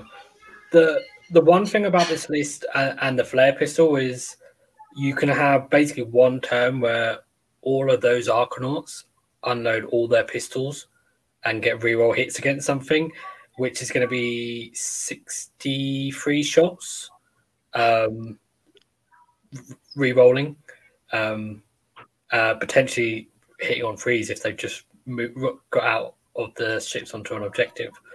Um, so th- they could really take your an opponent by surprise um, because you know. The, the only issue is yeah. that they, they split. It's it's not, it's three different units, so you can remove models from whatever it is you're shooting at. Yeah, uh, I was thinking that like, oh yeah, if you had a, a, line of skinks, like 40 skinks that were just covering the entire board, mm-hmm. all 30 Arkanaut company would be in range to do that. However, a smart player will remove off the end and not fall into that trap. Yeah. If you've got something, if there's something just sitting on an objective, holding it, or yeah, and you want to just put all you want to put all your Arkanauts on the objective, and then try and kill off that big unit that's holding it, then that could be really useful. I think. Yeah, it's a non-trivial amount of saves that they probably have to make. It's true. Yeah, it's it's death by a thousand cuts essentially because you know there's no rend and uh, yeah, but if you if you make someone roll enough dice, they will fail some eventually. Yeah, at some point. you know, your opponent might be like, "Oh my god!" Like picking up all this big pile of dice, but and it will take you a long time to roll them as well. but yeah, uh, shall we? Shall we move on to the next list or lists rather? Because yeah. The next slide is an interesting one. It's a complicated one. So we talked about uh, can, yeah, we talked about how you can use the hero phase fly high to basically deploy the warp lightning vortex or another endless spell. Well, another thing you can do with it is you can take an ironclad and you can put 20 thunderers in it and then you get them out in the hero phase. I uh, know the hero phase in the movement phase after it's flown out in the hero phase and because when they're out of the ship, the special weapons that they have access to can get their buff because they can't have the buff when they're in the ship. They're all hitting on threes. The they start just mm. yeah. You've got deck sweepers acting like four shot carbines. Cannons are threes and twos, and the mortar exists. The mortar is there to give the other guns the buffs. Yeah. Uh, yeah. So this yeah it's a thing you can do where basically you have to take an ironclad you have to take the buoyancy eight to fit the 20 thunderers in the list and be able to fly high um, and then you can then just structure the rest of the list around it because that's half your list and then you've got a thousand and forty points to play with um, so uh, this this slide was the compromise to stop this show from being six hours Yes, because I couldn't decide which of these lists. I couldn't decide which of these lists to put in. So I was like, well, I'll put all of them in, but on one slide. So therefore, I cheated. Um, so we'll talk about your version first, Cron, because uh, I, I, don't know. Is it fair to say you invented this, or I, would imagine other people must have come up with it without um, about you doing it as well? But you were the first yeah, person to do it as a tournament, I think, as I know of. But yeah, I think I first used it SAGT. Mm. That was in April, I believe. Mm. Yeah. Um, so, but yeah, it was. It, I, I, I, I used it. I was one of the first, I guess, but I, I don't. I'm sure someone else used it before me. Did you use it at CanCon in uh, February? No, that was that was the the Mhornar list that I used in CanCon. The oh, okay. escort wing uh, Mhornar. Urbaz, yeah, yeah, Urbaz. But you did have twenty thunderers in that. I also had the twenty thunders and ironclad. Oh, yeah, okay. I just used that in in Urbaz and then thought, hang mm. on, I could probably use this more efficiently in Zilfin. Yeah. And turns Not out, yes, yes, you can. Yeah. Uh, so one thing is, if you want to know more about how the list we just looked at before this, Phil's list, there is a video that we did where we had Phil on the show, so you can hear him talk about it. And the tournament Cron's talking about, talking about where you won. Uh, Cron, uh, that was Cinderfall GT. Yeah, where I won. That was Cinderfall. That's yeah. more recent. Um, yeah. yeah. Um, that was a couple months, only a couple months ago. Yeah, because I don't think we can spend a huge amount of time talking about all three of these lists because the whole point of putting all three in was so we can compare and contrast them. But you can go back and watch the show where we talk all about Cron's tournament um, result. Um, yeah, we can just talk about general tactics. It's mm-hmm. they all kind of function the same. Mm-hmm. You've got Ironclad jumps forward, deploys 20 Thunderers, deploys Lightning Vortex, mm-hmm. shoots the army off table. Yeah. Meanwhile, you've got your screen, your Arkanauts and your Riggers and or Sky Wardens and or Gun Haulers moving around, taking objectives, and picking off small units where they can. Yeah. Uh, so in your version, Con, you have uh, Chemist General Collector. So you have three units of 10 Arkanauts. So you make good use of the uh, six inch run because you can run your Arkanauts forwards. Uh, yeah. first turn to claim objectives. You have Phosphorite bomblets um, on your Endrinmaster Dirigible suit. And... That's just a personal choice. Yeah. Although I'm thinking of actually change. So I've got a tournament coming up in March, and if the FAQ doesn't change too much, which it will, but if it doesn't change too much, mm-hmm. I was actually thinking of getting rid of those phosphorite bomblets, um, giving him the staff of ocular optimization, and putting the the vent plates. I'm starting to think the vent plates are a necessity with the amount of Kharadron Overlords we're starting to see. Fair. This um, one hit hurts a lot yeah. for this army. yeah. Um. Yeah, no, it's it's pretty yeah. solid. Very... I, I, think it'll. Yeah. Uh, and we yeah. so you have you got one, one squad of ten Arkanauts will screen your boat your your your boat uh at in turn one, and the other two are just going to sit on where, where the objectives are going to be. The the thing that's obnoxious about this is that we just talked looked at three lists that part of the reason they're really good is because they ha- they can put the warp lightning vortex in, and then when you take the fun the, the like a version of Zilfin where you have twenty thunderers, you can still fit the warp lightning vortex in as well. Like it's not yep. like a choice between one or the other. It doesn't have to be. That's uh... no. I want I want to take twenty thunderers and the ironclad and the warp lightning vortex, just the, yeah. the two best shooting units in our army, and then the best endless spell in the game. Mm-hmm. Screw you, Skaven. Uh, so there's a question in the chat. Um, I'll put it on screen because I can do that. That's a thing. So why four fumigators in a 20 man Thunderers unit? And the reason for that is because I copy and pasted that off Kyle's version of the list. Because Cron, you only use one fumigator, don't you? Yeah, I just I just use one. Yeah, um, I have a um, very specific plan for like yeah. how I use this. Um, I was thinking about maybe making a diagram for this because there's a there's a specific strategy that I use every time for this army. So, uh, looking at it, you can put 20 Thunders, the Ironclad, two of those Sky Wardens and the Endrinmaster Dirigible and the Aether Chemist, they can all take that fly high hero move. Um, so that that's like fifteen hundred points to your list, like right, like that's that's the entire list that goes with the hero phase move. Um, and you know, you like I said before, you can use this anytime you want, but this, the reason I have this as a three drop is because I like having pace control. If I see an opening, I want to be able to you um, to like tap it in the first turn. Uh, so what I like to do is I will uh, move the ironclad forward with everyone on board. Um, the hitchers should say within six, the same way uh, getting out, right? Uh, hitchers you land within Hit, six. Uh, I think that hitches is wholly within six. Is it within six? Yeah. Okay, yeah. cool. Well, either way, you drop the ironclad lengthwise in front mm-hmm. of the army, so you get the maximum amount of uh, horizontal distance, and then six inches off of that is where you put those uh, Endrinriggers with the mm-hmm. grapnels. Um. You throw down the light, warp lightning vortex in front, and then what you do after that is you basically get all the thunderers outside, and they move forward.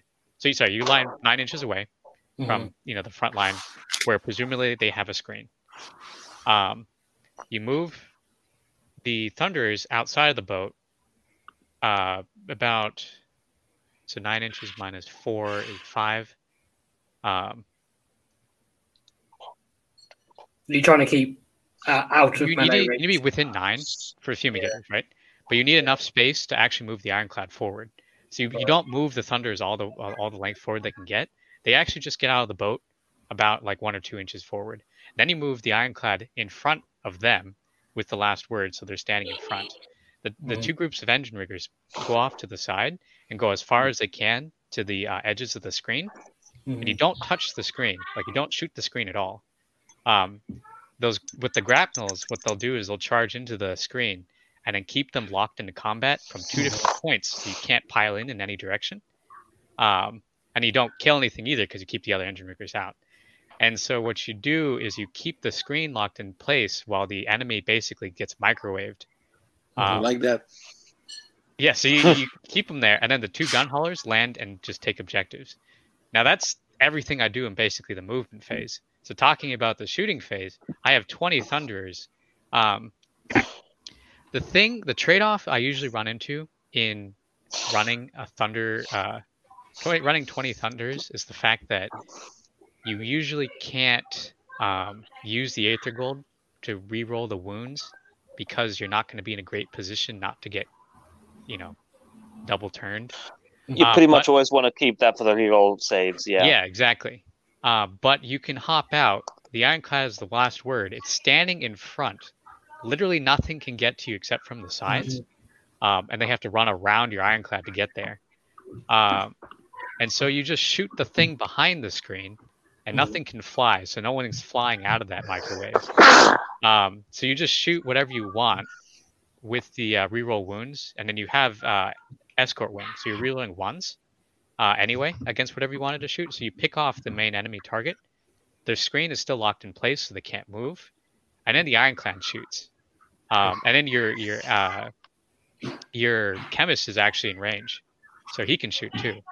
And then the reason why I'm taking Grudge Bear is because I'm not ever going to shoot.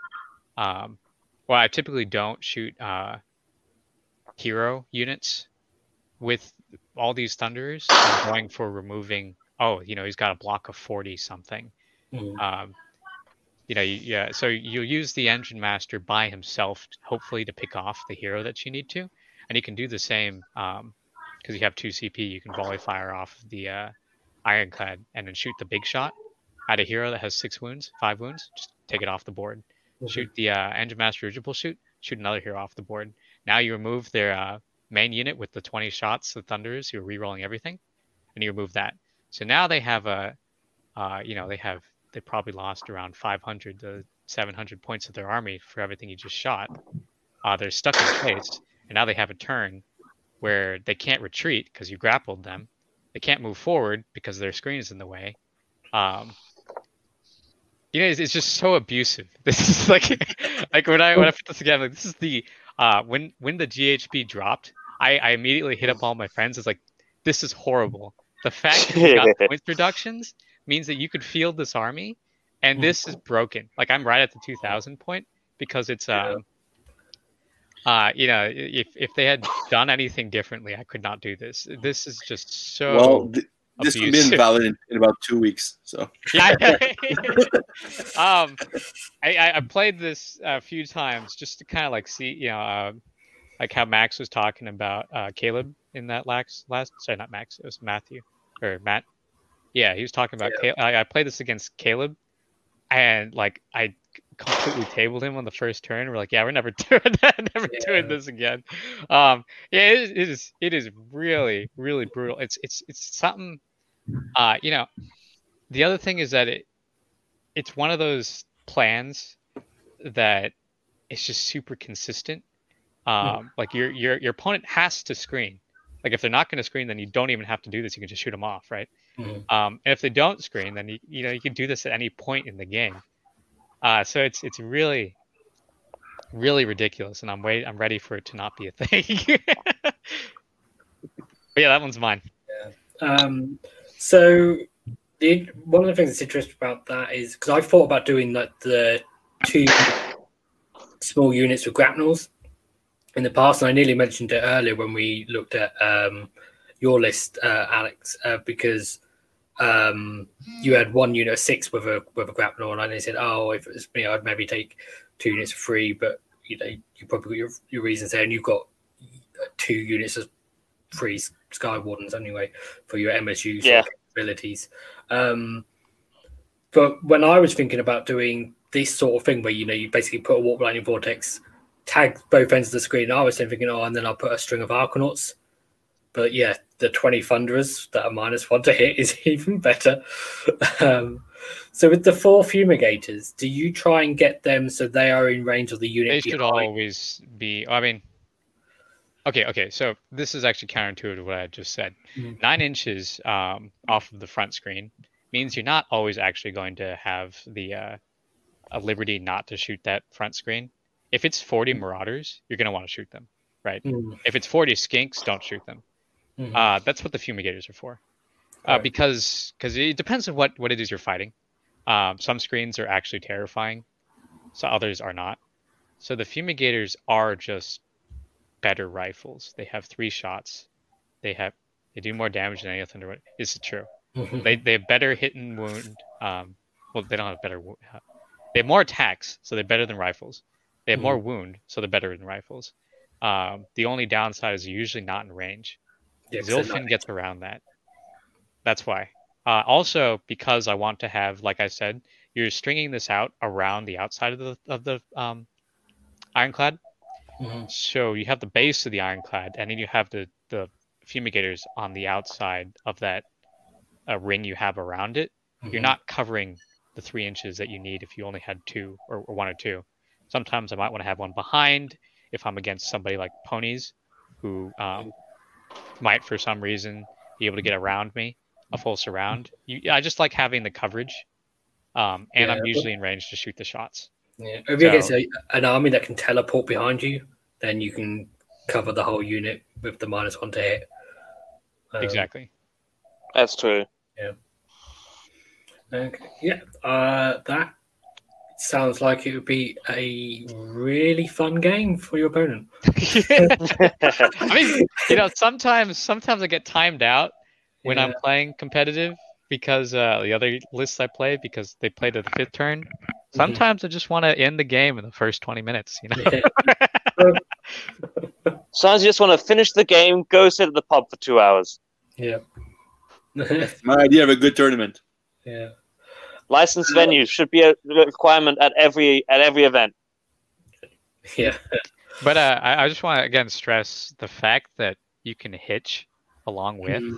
means that those those uh Skyward um, Sky Wardens again the six inches off of the ironclad, which is already a f- six inch, four inch, no, it's six inch length. Um, yeah. So you know you you've got twelve inches away from each other, and then they can move twelve inches.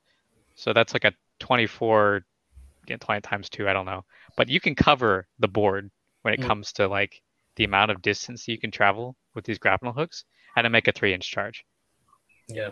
You know, so um, that that is the pincer move that I want to stress that I don't haven't really seen in other lists. Kron has the two grapnel hooks, but uh, I don't know if you're going in for pincer moves there. Um, Uh, not really. They're just Mhm. they're just good damage. to have. Yeah, I use them. I use them offensively. Um, and if you can just nullify your opponent's first two turns, you know, Yeah, um, that's a big that's a big big deal.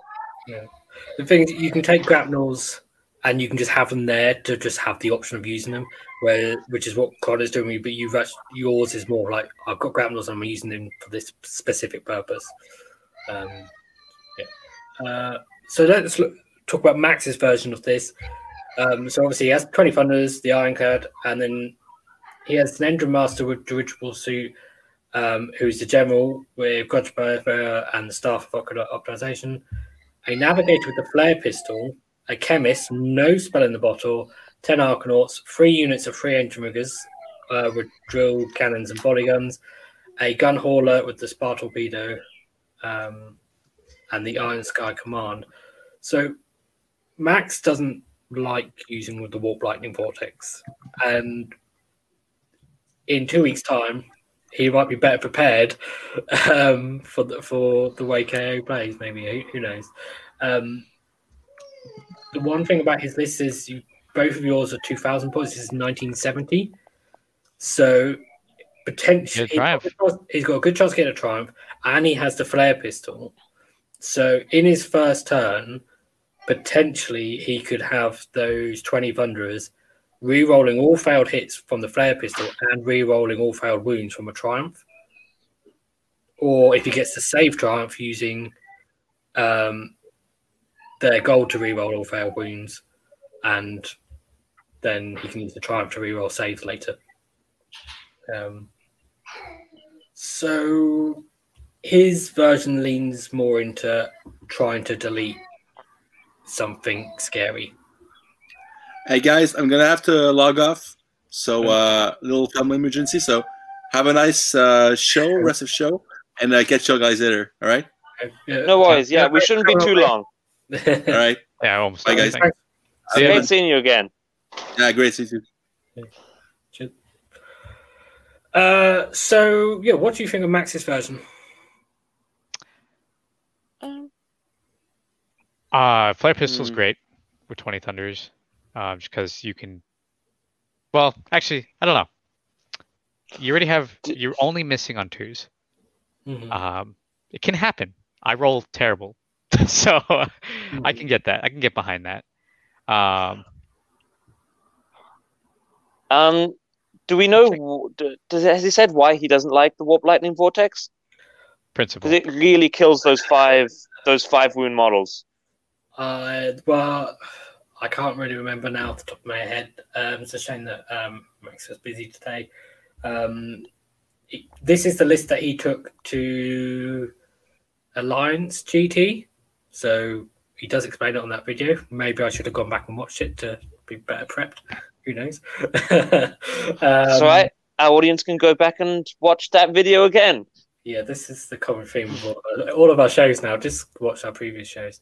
Um, uh, but I think it was partially the problem that he had that problem that you mentioned before, Con, about moving into your own warp lightning vortex, it being in the way That's of where fair. you potentially want to go in future if you, like your opponent deploys on their objectives, and then you you know you want to take their objectives, but you have to go into your own warp lightning vortex. So. I did want to actually. That's a good point. I should bring that up real quick. The the the ironclad and sometimes even the thunders are probably going to be in the uh, in the warp lightning vortex in my plan. The thing is though, taking one to yeah, actually, you know, you're only uh, getting zapped on a five. bec- Uh, hopefully, oh. You say that. Do you know how many times, like, how many times I've got? Hey, it's fine. I just put the eye. I've got 18 wounds. It's fine. I'm just gonna deploy it. I'm just gonna move it forward. If it gets hit in a four plus, it takes D3 mortal wounds. Whatever. Six, five. Oh no, yeah, it It's can fine. happen. Five can wounds. happen. We can survive. Next turn, six, five. So one of the key things about the warp lightning vortex is the damage is actually only on a roll, which we don't talk about much. We just talk about it as like, yeah, it takes away fly uh, flying, it takes away run, and it does a load of damage. It doesn't always do the damage, um, but the fact that it takes away the flying and the running is still really good. The damage it does, like that role is modified by how many of the free models you're close to. So when you do deploy it, it's really important to then try and make sure that wherever you want to go, you're not going to be in range of three of them or two of them. if you can make sure that you're only in range of one of them, you're really limiting how much damage it might do back to you. Um, yeah. So that's, there are uh, ways around it. Yeah, and it comes down in your it, so you're missing the first shock too. It happens in the um, you know hero phase and then the movement phase. Uh, so so typically the way I see it, it's a trade off. Sure, I'll take some damage, but you're going to take a lot more probably. And even if you don't, I don't use it for the damage. I use it for the the the, the run shut off. Mm-hmm. Um, but I, one thing before we move on from this, uh, the reason why this sort of army I don't see going five and zero oh in uh, GTS is because Be'lakor exists. Mm-hmm. Um, just by nature of existing, he nullifies this list. So it's it's going to be luck based. Uh, you can't. There's no. There's no workaround. There's no. Um. Hope you got your five plus dice. Your your, your dice that's good for five plus. yeah, there's no. Uh, there's no way to mitigate it. It's just something that like okay, if this happens, Be'lakor is on the field. Hope mm. that your opponent does something wrong, and to make sure you're standing in the right place, so that you know you make the best of all the things you do in the movement phase because yeah. um, you're not going to be killing anything. If if Be'lakor says your thunders your 20 thunders can't shoot then they're not going to shoot. Yeah. And they might not shoot for two turns if you're trying to double. I mean you could play a version of this list where you have two units of 10 and that mitigates that risk a little bit the one list I lost at Cinderfall GT was against a Be'lakor, a Slaanesh Be'lakor list. I was going to bring that up and say because I couldn't remember if you lost or not. Um, yeah, yeah. No. I lost to the guy on the top table. Still won the tournament though. Yeah. Don't don't ask how that happened. Maths. Maths. Maths happen. Uh, one thing I just realised, Carl, you mentioned the last word. I think when you said about moving your ironclad in front of the Thunderers, but you would have to have the buoyancy aid. Oh, sorry, you're right. I didn't have. Yeah. Okay. Okay last time I played this list was actually before the GHB, uh, where I was running last word because I'd only used 15 thunders. Um, because I would have the the the chemist inside of uh in the gun hauler and then move that up and or you know like just uh let's see. No I would use buoyancy. So no no, no last word no last word yeah. Uh, so this is this is what I was doing. However you know you could yeah it's a shame. No last word but it's not needed. The point is to have a three up save. Yeah. Every yeah, rollable three up save. of your other stuff, yeah. Yeah. So uh, you're right. I'm getting my lists mixed up. I, I, this is the only list I take buoyancy because I hate it on principle because it doesn't do anything. It does something for one turn, and I don't like that yeah. kind of play. Um, yeah. Well, the trouble is, there's too many fun toys you can give to the Ironclad. yeah, yeah. The Ironclad's really versatile. Yeah. Love it. So let's move on because we talked about lists that use the Warp Lightning Vortex, and we talked about this other key thing that you can do with 20 funders, which you can include the Warp Lightning Vortex as well. So let's look at some slightly different lists. Um, so what is this next one? Okay, so we this next list um, is a list that uses a couple of the or two of the rules from Zilfin really well. Um, it uses the fact that frigates are battle line, so this list wouldn't be legal um, elsewhere. You could have it in Barak Nar potentially, and we did show a similar version of this in the Barak Nar show, but this the is the only better. problem is your Barak Nar. Yeah. yeah. So there's a problem with most lists, which is when you write them for other skyports, is you have to ask the questions: Would it be better in Zilfin? And this is a case where it's better in Zilfin. So this list is a chemist, which is the general with collector and staff of uh, ocular optimization. Then two other chemists, one of which has got the in the bottle. Three frigates, um, one with prudency chutes, one with malefic sky mines. Uh, then you got two units of 15 thunderers and one unit of 10 thunderers and the soulscree bridge.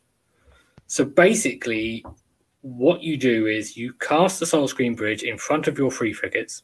The frigates cross the bridge, and then um, then oh yeah, oh I've completely forgotten how it works now. Then do you want me to explain it? no, no, I don't. Basically, the um, because the frigates cross the bridge, the units inside the ship aren't crossing the bridge because they're not actually on the table. They don't count as doing what the ship does. So, for instance, it's the same as like if the ship charges, the unit doesn't count as having charged, or the ship runs, the unit doesn't count as having run. So, if the ship crosses the soul scream bridge, then the unit doesn't count as crossing the soul, soul scream bridge, which is easier for other people to say.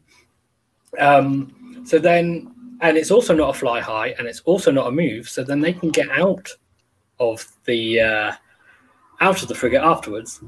So you you thought twenty thunderers was getting like getting into position early was good. Try having forty. and then you've got fumigators and you've got chemists for each unit. So they're all minus two to hit as well. And if you don't want to put all three across with the bridge, then the unit with the 10 thunderers can use the hero phase move uh, to uh, go to a different point of the uh, different part of the battle, uh, the map, or later in the game it can do that. Um, so basically, yeah, you will deploy your 40 thunderers and then let rip. Yeah. So this gets around Be'lakor. yes, it gets around Be'lakor. Uh, I mean, losing 15 of the Thunderers shooting would still be quite bad. Um, the eh, less down... less bad, less bad. Um, not having an ironclad makes. I mean, mm.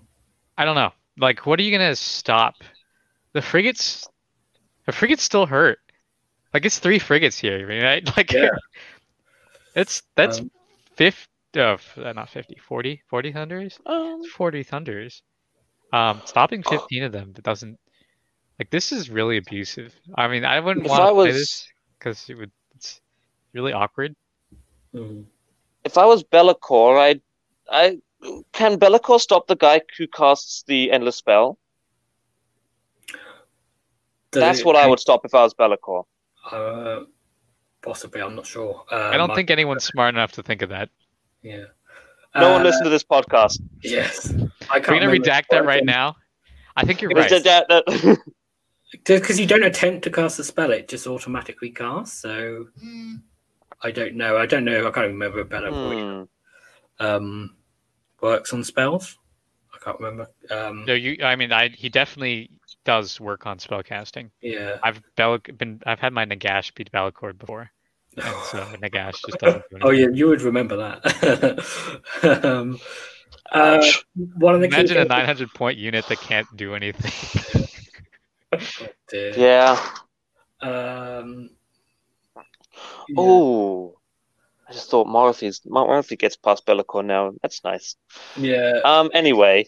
Morathi would kind of get past these Thunderers as well because uh, you wouldn't be able to. Oh, there you go. I'm going to shoot you with all my stuff. Mm. No, you shoot Take everything. Wounds, timeout. You would have to shoot everything else. Um, you, you would shoot you, everything else. If you get the um the cauldron, mm-hmm. uh, and then, I mean, Morathi will still kill something, and mm-hmm. she might kill everybody, but she is one, two models. Mm-hmm. Right? Yeah. Yeah. The uh, the surprising thing about this list is it kind of looks like oh because you've got one bridge so it kind of looks like it's a bit of a Death Star type thing, even though it's several units. But it's not because you bridge, you've got six inches around that bridge to deploy the frigates. And then your thunderers then six inches. yeah. And then and then your thunderers then get out another six inches. So you can actually sort of get twelve inches either side of the bridge after like or you can go sort of diagonal. So you can actually uh, spread out a fair bit if you want to. So when does the so teleporting in the bridge happens in the hero phase. No, you No, have it a happens movement in phase. movement phase, but the ship hasn't Okay. moved. It's been set up and it's not a fly high.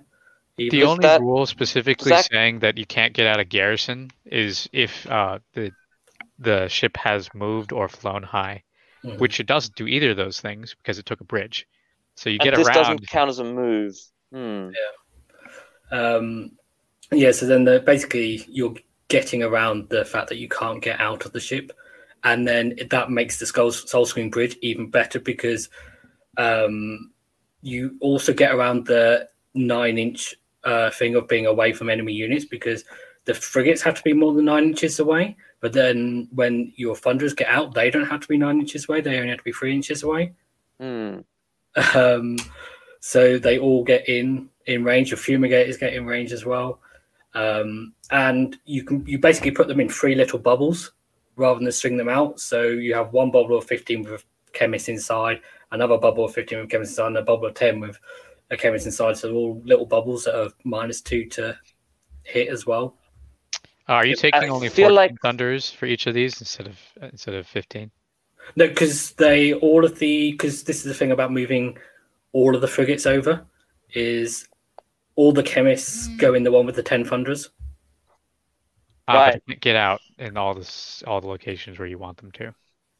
Possibly. Um, that's I the feel thing like to spread out. Then you would have to put that one in the middle, and then your two, your two. You put your ten, your frigate that has the ten funders in the middle, and then your two frigates with the fifteen on outside of that. You don't. The you only- a little bit of play to spread out, but not a huge amount. The only change I'd make to this is replacing that last chemist with a navigator. I was thinking Just because navigators, it, it gives you the, the, the, the ability to spe- try and dispel a spell, and you can you can shut down a flying unit. It's navigators have a lot of um Mhm. uh, a lot of useful abilities. It I, I like having navigators in my list. Plus, he's a three plus save hero. He's pretty tough. He can sit an objective on one of those like place with three power and just tank. it's never fun to get hit by gemnids, Mhm. you know. So Yeah. Yeah. Um, one thing that would be really nice to have in this list that you can't really fit in would be vent plates. Um, just to make all of that Yeah. stuff. Might as well do it shooting as well. Um, but yeah, you, you can't fit a battalion in, unfortunately. And you need to spend the bottle. But yeah, a navigator, yeah, I could see that being a because the, the unit of ten could just sort of sit behind. You wouldn't you could actually play the unit of ten with rifles and sit them behind the two units of fifteen. So you wouldn't necessarily need to, them to be minus two to hit, and then you could actually then later in the game use them as a more mobile unit inside the frigate. that's what I would do personally. Uh, and then you can. I want to actually out. try this. Yeah. This is, this is very very close to the way I like to play uh, the way I like to play games, which is you know unsubtle, hammer to face. You just break the rules. I feel like this is my only complaint about this is that it's not in Mhornar. yeah. Um, lorefully, this is the, the kind of BS that that Mhornar would be pulling. Mhm. Like, well, you know, who says that I can't hop out of a bridge and then move forward and shoot you? The, the reason it's just better in Zilfin is because the frigate's a battle line. Oh, it's not even Uh, legal. It's not even legal in yeah, I know, I know that. You could take it in other skyports, but then you end up with less funders. So Yeah. uh, it's the trouble. Um, Although speaking of legal, like more if, if any Skyport's gonna be gonna gonna just like they're they're not really rules, they're more guidelines. yeah, that's Yeah. what I'm kind of getting at. That's what I'm saying. Yeah, I'm wishing exactly, yeah. Uh, one thing that's really important in this is the prudency chutes because all of your f- heroes go in the frigate with the uh, 10 thunderers. Um, so you've got all of your heroes in one boat and you don't want to lose that spell in the bottle. So you need to have prudency chutes on that ship. Um, but then, Ah, because you'd be you'd be casting that. Yeah, yeah, okay, yep. yeah, I mean, ideally, you would potentially make your opponent go first just to avoid being doubled. One thing I don't like in this list now that I'm looking at it, um, it doesn't have any screens. No, No Yeah, screens. So Um, And it's a It's big really- and deploying deploying in in the corner doesn't isn't necessarily um you can't doesn't guarantee your safety. if, if, if you, as I said in the article, uh, Terrorgeist will come over, dead mm-hmm. boat. Or. I'd, I'd Nethal, I'd Nethal deep strike around you, plus seven to charge, dead boat, nine eels. But this and then everyone deploys out, has to deploy out. Mm-hmm. It doesn't have space. Ten thunders, fifteen thunders, dead. You can't really deploy this list in the corner anyway, because you're not flying high with the ships. You're using the Soul, Soul, Screen, Soul Scream Bridge to to get your movement, and that has, has, a limited range. Limited range, so you really need to deploy in, in the middle more. You have so you're going to be even closer to the enemy. It, it's and if they're mm, backboarding, that's dangerous. If they're backboarding, you might not even be in range. That's uh, uh, I don't think they can backboard to stop you getting in range because you get um the first spell goes Holy Within six. I'm just gonna bring this up to make sure I get all these numbers definitely correct. Um, so there you get six inch first of all there. Sure. The second spell, uh, first uh, the second, the second one is Holy Within twelve of the first. So that's 18 inch range oh. already. You're then setting up the frigates uh, Holy Within six of the second spell. So that's 24 inch range. And then you're setting up, but they've got to be nine inches away from the enemy. But um, obviously, you're talking about backboarding. So that's 24 inches. And then you'll get your thunderers out six, basically seven inches because it's they only have to have the back of their base within six. So their front ones are so it's basically you get. All right, so let me let me rephrase that actually. Um, so Soul Scream uh, Storm Fiends, you know, Bridge Fiends is, is a really popular, or used to be a really popular thing. And so I played against Bridge Fiends a lot, which was like mm-hmm. you, you put the Soul Scream Bridge, you, you move six Storm Fiends over, and you give them a crap ton of. Um, the the takeaway though was the fact that you could you could screen them out. Mm-hmm. Um, you could be out of their range uh, by having a dude stand in front. So mm. so while you're correct in that um uh you know the the rifles should all be able to hit all the time. Uh, a lot of the special weapons are going to run into situations where um, they just didn't get forward enough to get against something that was backboarding. Yeah, so if they have a screen and then they backboard behind the screen, the important stuff, that's a problem. But that's the same problem in the 20 Thunderers list as well, because the screen zones you out of shooting the stuff behind, at the back. Behind it's true. It. It's true. So, yeah, that's the that's the main problem is if they deploy a screen on the line and then you have and then their important stuff right on the back, uh, assuming their important stuff has a small base, um, which is uh, probably a good reason to have maybe all all, all rifles on the ten thunderers yeah, I'd do that. I, I think it's still a great list, but you are going to want to run into wonky situations where you're like, "Holy crap, I don't know how to play this," because it is so different from how the army I, is normally played. Mm-hmm. I, th- I think the yeah, I just be I just feel really vulnerable like against uh, any Alpha Strike list is just gonna. Yeah, because you can you, you you have so many drops as well, so you can't outdrop them and go, "Oh, I'm going turn one and Alpha Strike in the Alpha Strike list." Yeah, so the the thing is, a lot of people, if they outdrop you, try and make you go first. Um, that I don't think they will fully understand the sheer range you will get out of this because they sure. think, "Oh, uh, I agree." Yeah. Uh, the the the big problem here is um, that you is shooting alpha strikes.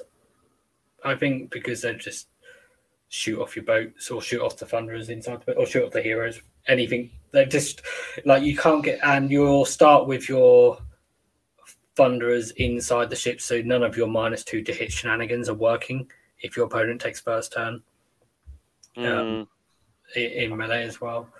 Um, you don't have any relic spots open for vent plates either. No, exactly. That was the thing. It would be nice if you could have uh, vent plates. Um, if you come up against uh, like an Alpha Strike melee list, though, you don't you just like they're going to come to you so you don't actually need to use the whole soul scream bridge shenanigans you just deploy and be minus two to hit that's true no, but i i, I think yeah. you'd be you'd you'd uh, you, you'd the uh, alpha strike melee list will just roll over you depends on what it is It depends on Uh, what it orcs can get to you, uh, but if they're hitting on sixes, it's not amazing. Mhm, Um, if it's black Eels- kings, you'll lose. mhm. Eels hitting on sixes don't have a fun time. It's usually the uh, the um, The the zappy zap, and then the uh, you know minus two rend off the charge, which Mhm. can be good. But Yeah. if you're in combat with them, uh, when and they hit back- charged, yeah, yeah. So When you shoot thunders back- are actually a really fantastic screen. Mhm. Just the only problem is that they're expensive. But in regards to being a unit that's okay with being in combat, they're probably they're actually the only ranged unit that would rather be in combat than not. For that extra shot, yeah. No. If if you if they hit you and don't kill you, or don't kill your thunderous units, um, then you're in. Then and the, you, they take the first turn. Then in your turn, you get to shoot back with you know plus one shot on all of those weapons as well. Is really good. Yeah, I didn't cover that in the Barak-Nar video, but honestly, Thunders, for for all the things we always complain about them not having the raw firepower that Mhm. most other shooting mainline units do, Thunders are ridiculously durable Mhm. and they are cool with being in combat, which most shooting things besides maybe lead belchers are not. I'm not cool with that. Yeah. Uh, so I mean, I think we've probably done this list now, haven't we? Probably is anything Yeah. we have to mention about it. So let's look at the last list, um, which is again this, list? Lee. this is similar to a list we looked at in Urbaz, in the fact that it's lots of boats, a Lord Ordinator, a Knight Vexilla, Vexillator, a Vexilor, Vexillator. Making Is that seven frigates, Lee? yeah. You know, seven- I actually have a suggestion for this one. I would rather have the admiral be the commander, so that you Mm. could actually have. Oh wait, wait. Does the Vexillator give uh reroll ones? No. No, that's No that one lets you real one. teleport. That the Yeah. Vexilla lets you tele. The Ordinator Right. gives you plus one to hit. Mhm. If you had, if you had the general trait five up, reroll, uh, you know, get get a CP back, and you rolled really hotly, you could, um, on my mark, every single frigate. you know, you just keep rolling five ups and see how many uh how many on my marks you can get. But by having the chemist as the general, you can have rune of mark, I know. and then you can get gold for three of your frigates. Um, so, and depending on how you deploy them after you teleport them, then they can um, they But can be thematically, now hear me out. Thematically, it would be so cool just to have your admiral be popping off. If you're already playing six, yeah, seven, seven frigates, hitting on twos, wounding on twos. Um, you know, if you're shooting, if you're shooting the artillery shots the first turn, you're rolling ones to hit. yeah. I, I think that this this this kind of list can still be done better with Urbaz. Uh, not Urbaz. Is it It's Urbaz. With Urbaz? Yeah. Um, because in, in here your your frigates put out more firepower than gun haulers, but they, you're paying points for transport which you're not using. That's my argument too. Now I do have one thing. I would actually maybe not take the Lord Ordinator because the most scary thing about this list, hang on, the scariest thing about this list is the fact that every single frigate has a three up D3 mortal wounds in combat. So what you really should be doing is you should be landing on the first turn within nine, sorry, within you know at nine inches, and you should be making those charges. Mhm. Um, and you know you're blowing something up when you have all those the sheer amount of carbines you're putting off when you're that close. You're blowing something up, um, and then if you charge into something, you can kill things before the combat phase begins. So, the Lord Ordinator is 140, isn't he? Uh, yeah, 140. If you did take him out, you could then put in a gun hauler, and the gun hauler could have the uh, torpedo. If you really wanted to lean into that. Or Um, actually, no, no, I, I have to rephrase that. The way it is is great because you're staying where you are in the first turn. mm. You got that range on those need- cannons. You got 24 Yes. threats. The threat is that you got the threat that you can teleport the Lord Ordinator and the Vexilla, but you don't need to do that turn one um, because you got 24 inch range. So, but like, yeah, when you need to move in, so actually the the Great Sky Cannon, the actual cannon, uh, not the shrapnel shot, is 30 inches. So, mm. um, if you're really sitting on the backboard and you're just pumping out from that far, uh, you know, they they must have saying as you get twos and twos, and you're just artillery shelling them from the other side of the board. And then when you go in and you commit, uh, depending on you know the the pacing of the game, mm-hmm. you can have a huge damage spike if you go into combat. Yeah, because you've already damaged all their you depleted their units anyway, and then you go in and do a load of D three mortal wounds. I guess.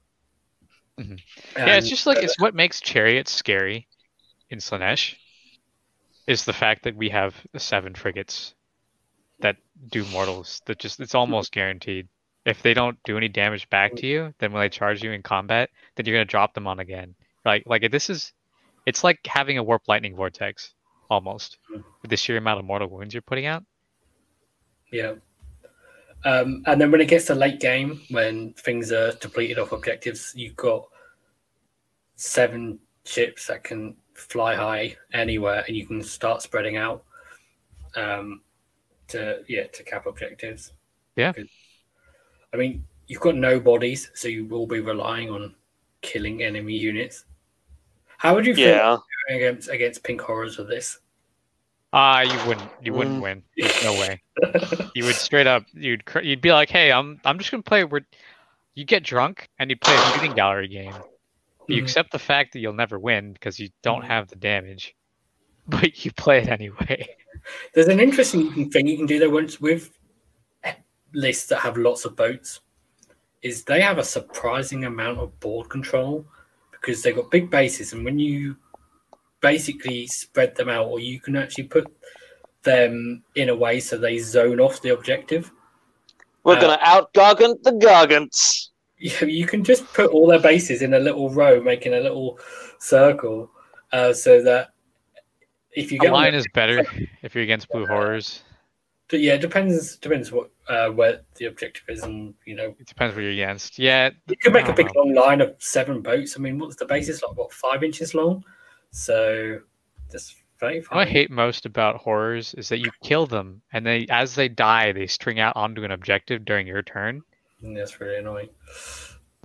And then yeah. it's like, okay, cool. Well, now you have two bases on my. You know, it's like I might as well not have shot you. Yeah. You just you just moved forty inches. like, yeah. Yeah. Um. So yeah, that's that's all the lists we've got. Um, final thoughts. Is there anything that you don't think we, any sort of list that we think we haven't covered that have potential? That maybe uh, six, into yet? six boats. Six. I think it has potential. It's two ironclads, two frigates, two gun haulers. Mm-hmm. Um, sorry, wait, three frigates. I don't think I know.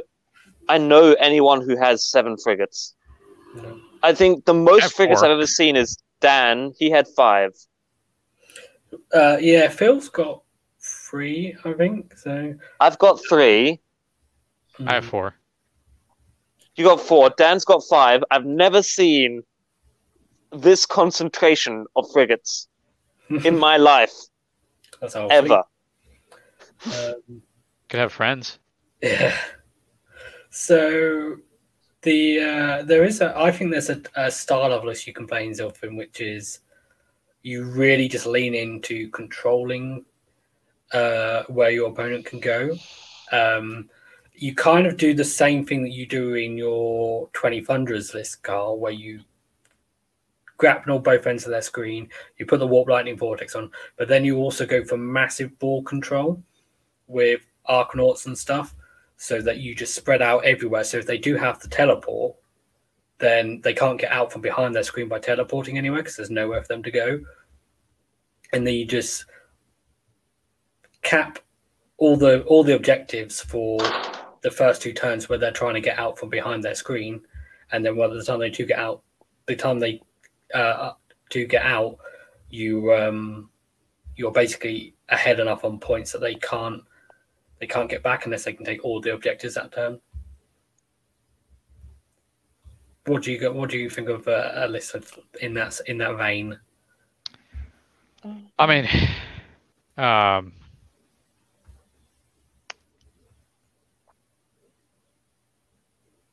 I mean, I'm- I agree. Yeah, go ahead, Kron. Oh, um, I, yeah, I, I, I'm just not sure Kharadron's Kharadron Overlords have the staying power to keep up lists like that. Um, Yeah, not defensive enough. They can surprisingly hold out where they need to, or just die and put you in positions where you didn't want to be. You know, I keep saying that, right? Like that if if you're standing in the right place with KO, it doesn't matter if you killed or didn't kill something, because your opponent is just not in a place where the unit that went over there to kill the KO thing is going to be able to do anything. Yeah. Um, the the problem with um, a star because it's essentially a bit like an alpha. You, you pin them in their deployment and you try and cap loads of points early on. doesn't work on things like Star Strike because there aren't objectives to score early on. Um, yeah, but they can't score an army if they don't have. So they can't score points if they don't have an army. no, um, but that's more of a traditional KO Yeah. list, isn't it? Does that? Yeah, no, I get you. I, I understand what you're saying. Yeah. Specifically, like, exactly. That's not. You're right. I hadn't occurred to me. Iron Sky attack is not going to do well on Star Strike. Yeah, or they can do if you if you say if you keep them in the boat until later. Yeah. Yeah. Actually, I guess you're right. But it's not something I'd want to try. It's not a game I'd want to play. Uh, Already taking a difficult army and then making it harder. so, yeah, any final thoughts? Because we, we've already talked about the potential nerfs. So, have we covered everything? Yeah, I think so. I think so. some some closing thoughts. Um, we talked about how amazing some of these abilities are, and the Mhm. fact that you know there's no trade-offs to doing them. But the army is still ridiculously hard to play. Um, you you can't just pick. You can't just. It's not like Petrifex Elite, the old way where you had three every rollable saves and you just stood where you you just moved forward. Mhm. It's not like orcs where you just go for it. It's not not an attack move army. Mhm. Um, The army itself doesn't do as much damage as you think it should. Um, it doesn't have the staying power you kind of hope it would. It's not even quite as mobile as you kind of wish it was sometimes because Mhm. you have four inch moving dudes if your boats die, right? So it's it's a Yeah. Zilfin is really strong, but a good opponent is still going to beat you. So um, don't don't just be like, oh yeah, I'm playing a great army. This is going to be easy. Mhm.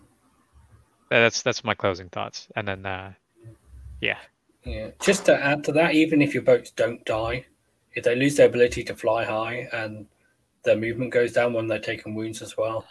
Yeah, for sure. You can be. You can find yourself stuck with an ironclad. Yeah. on the Yeah. wrong side of the board. Yeah, in the corner. Stuck in the corner is not fun when you can't get out if you don't have the healing. Um, but yeah, th- I mean, some of the lists we talked about, like even just things like the Thunderers trying to be minus two to hit, you've got to deploy them in the right way.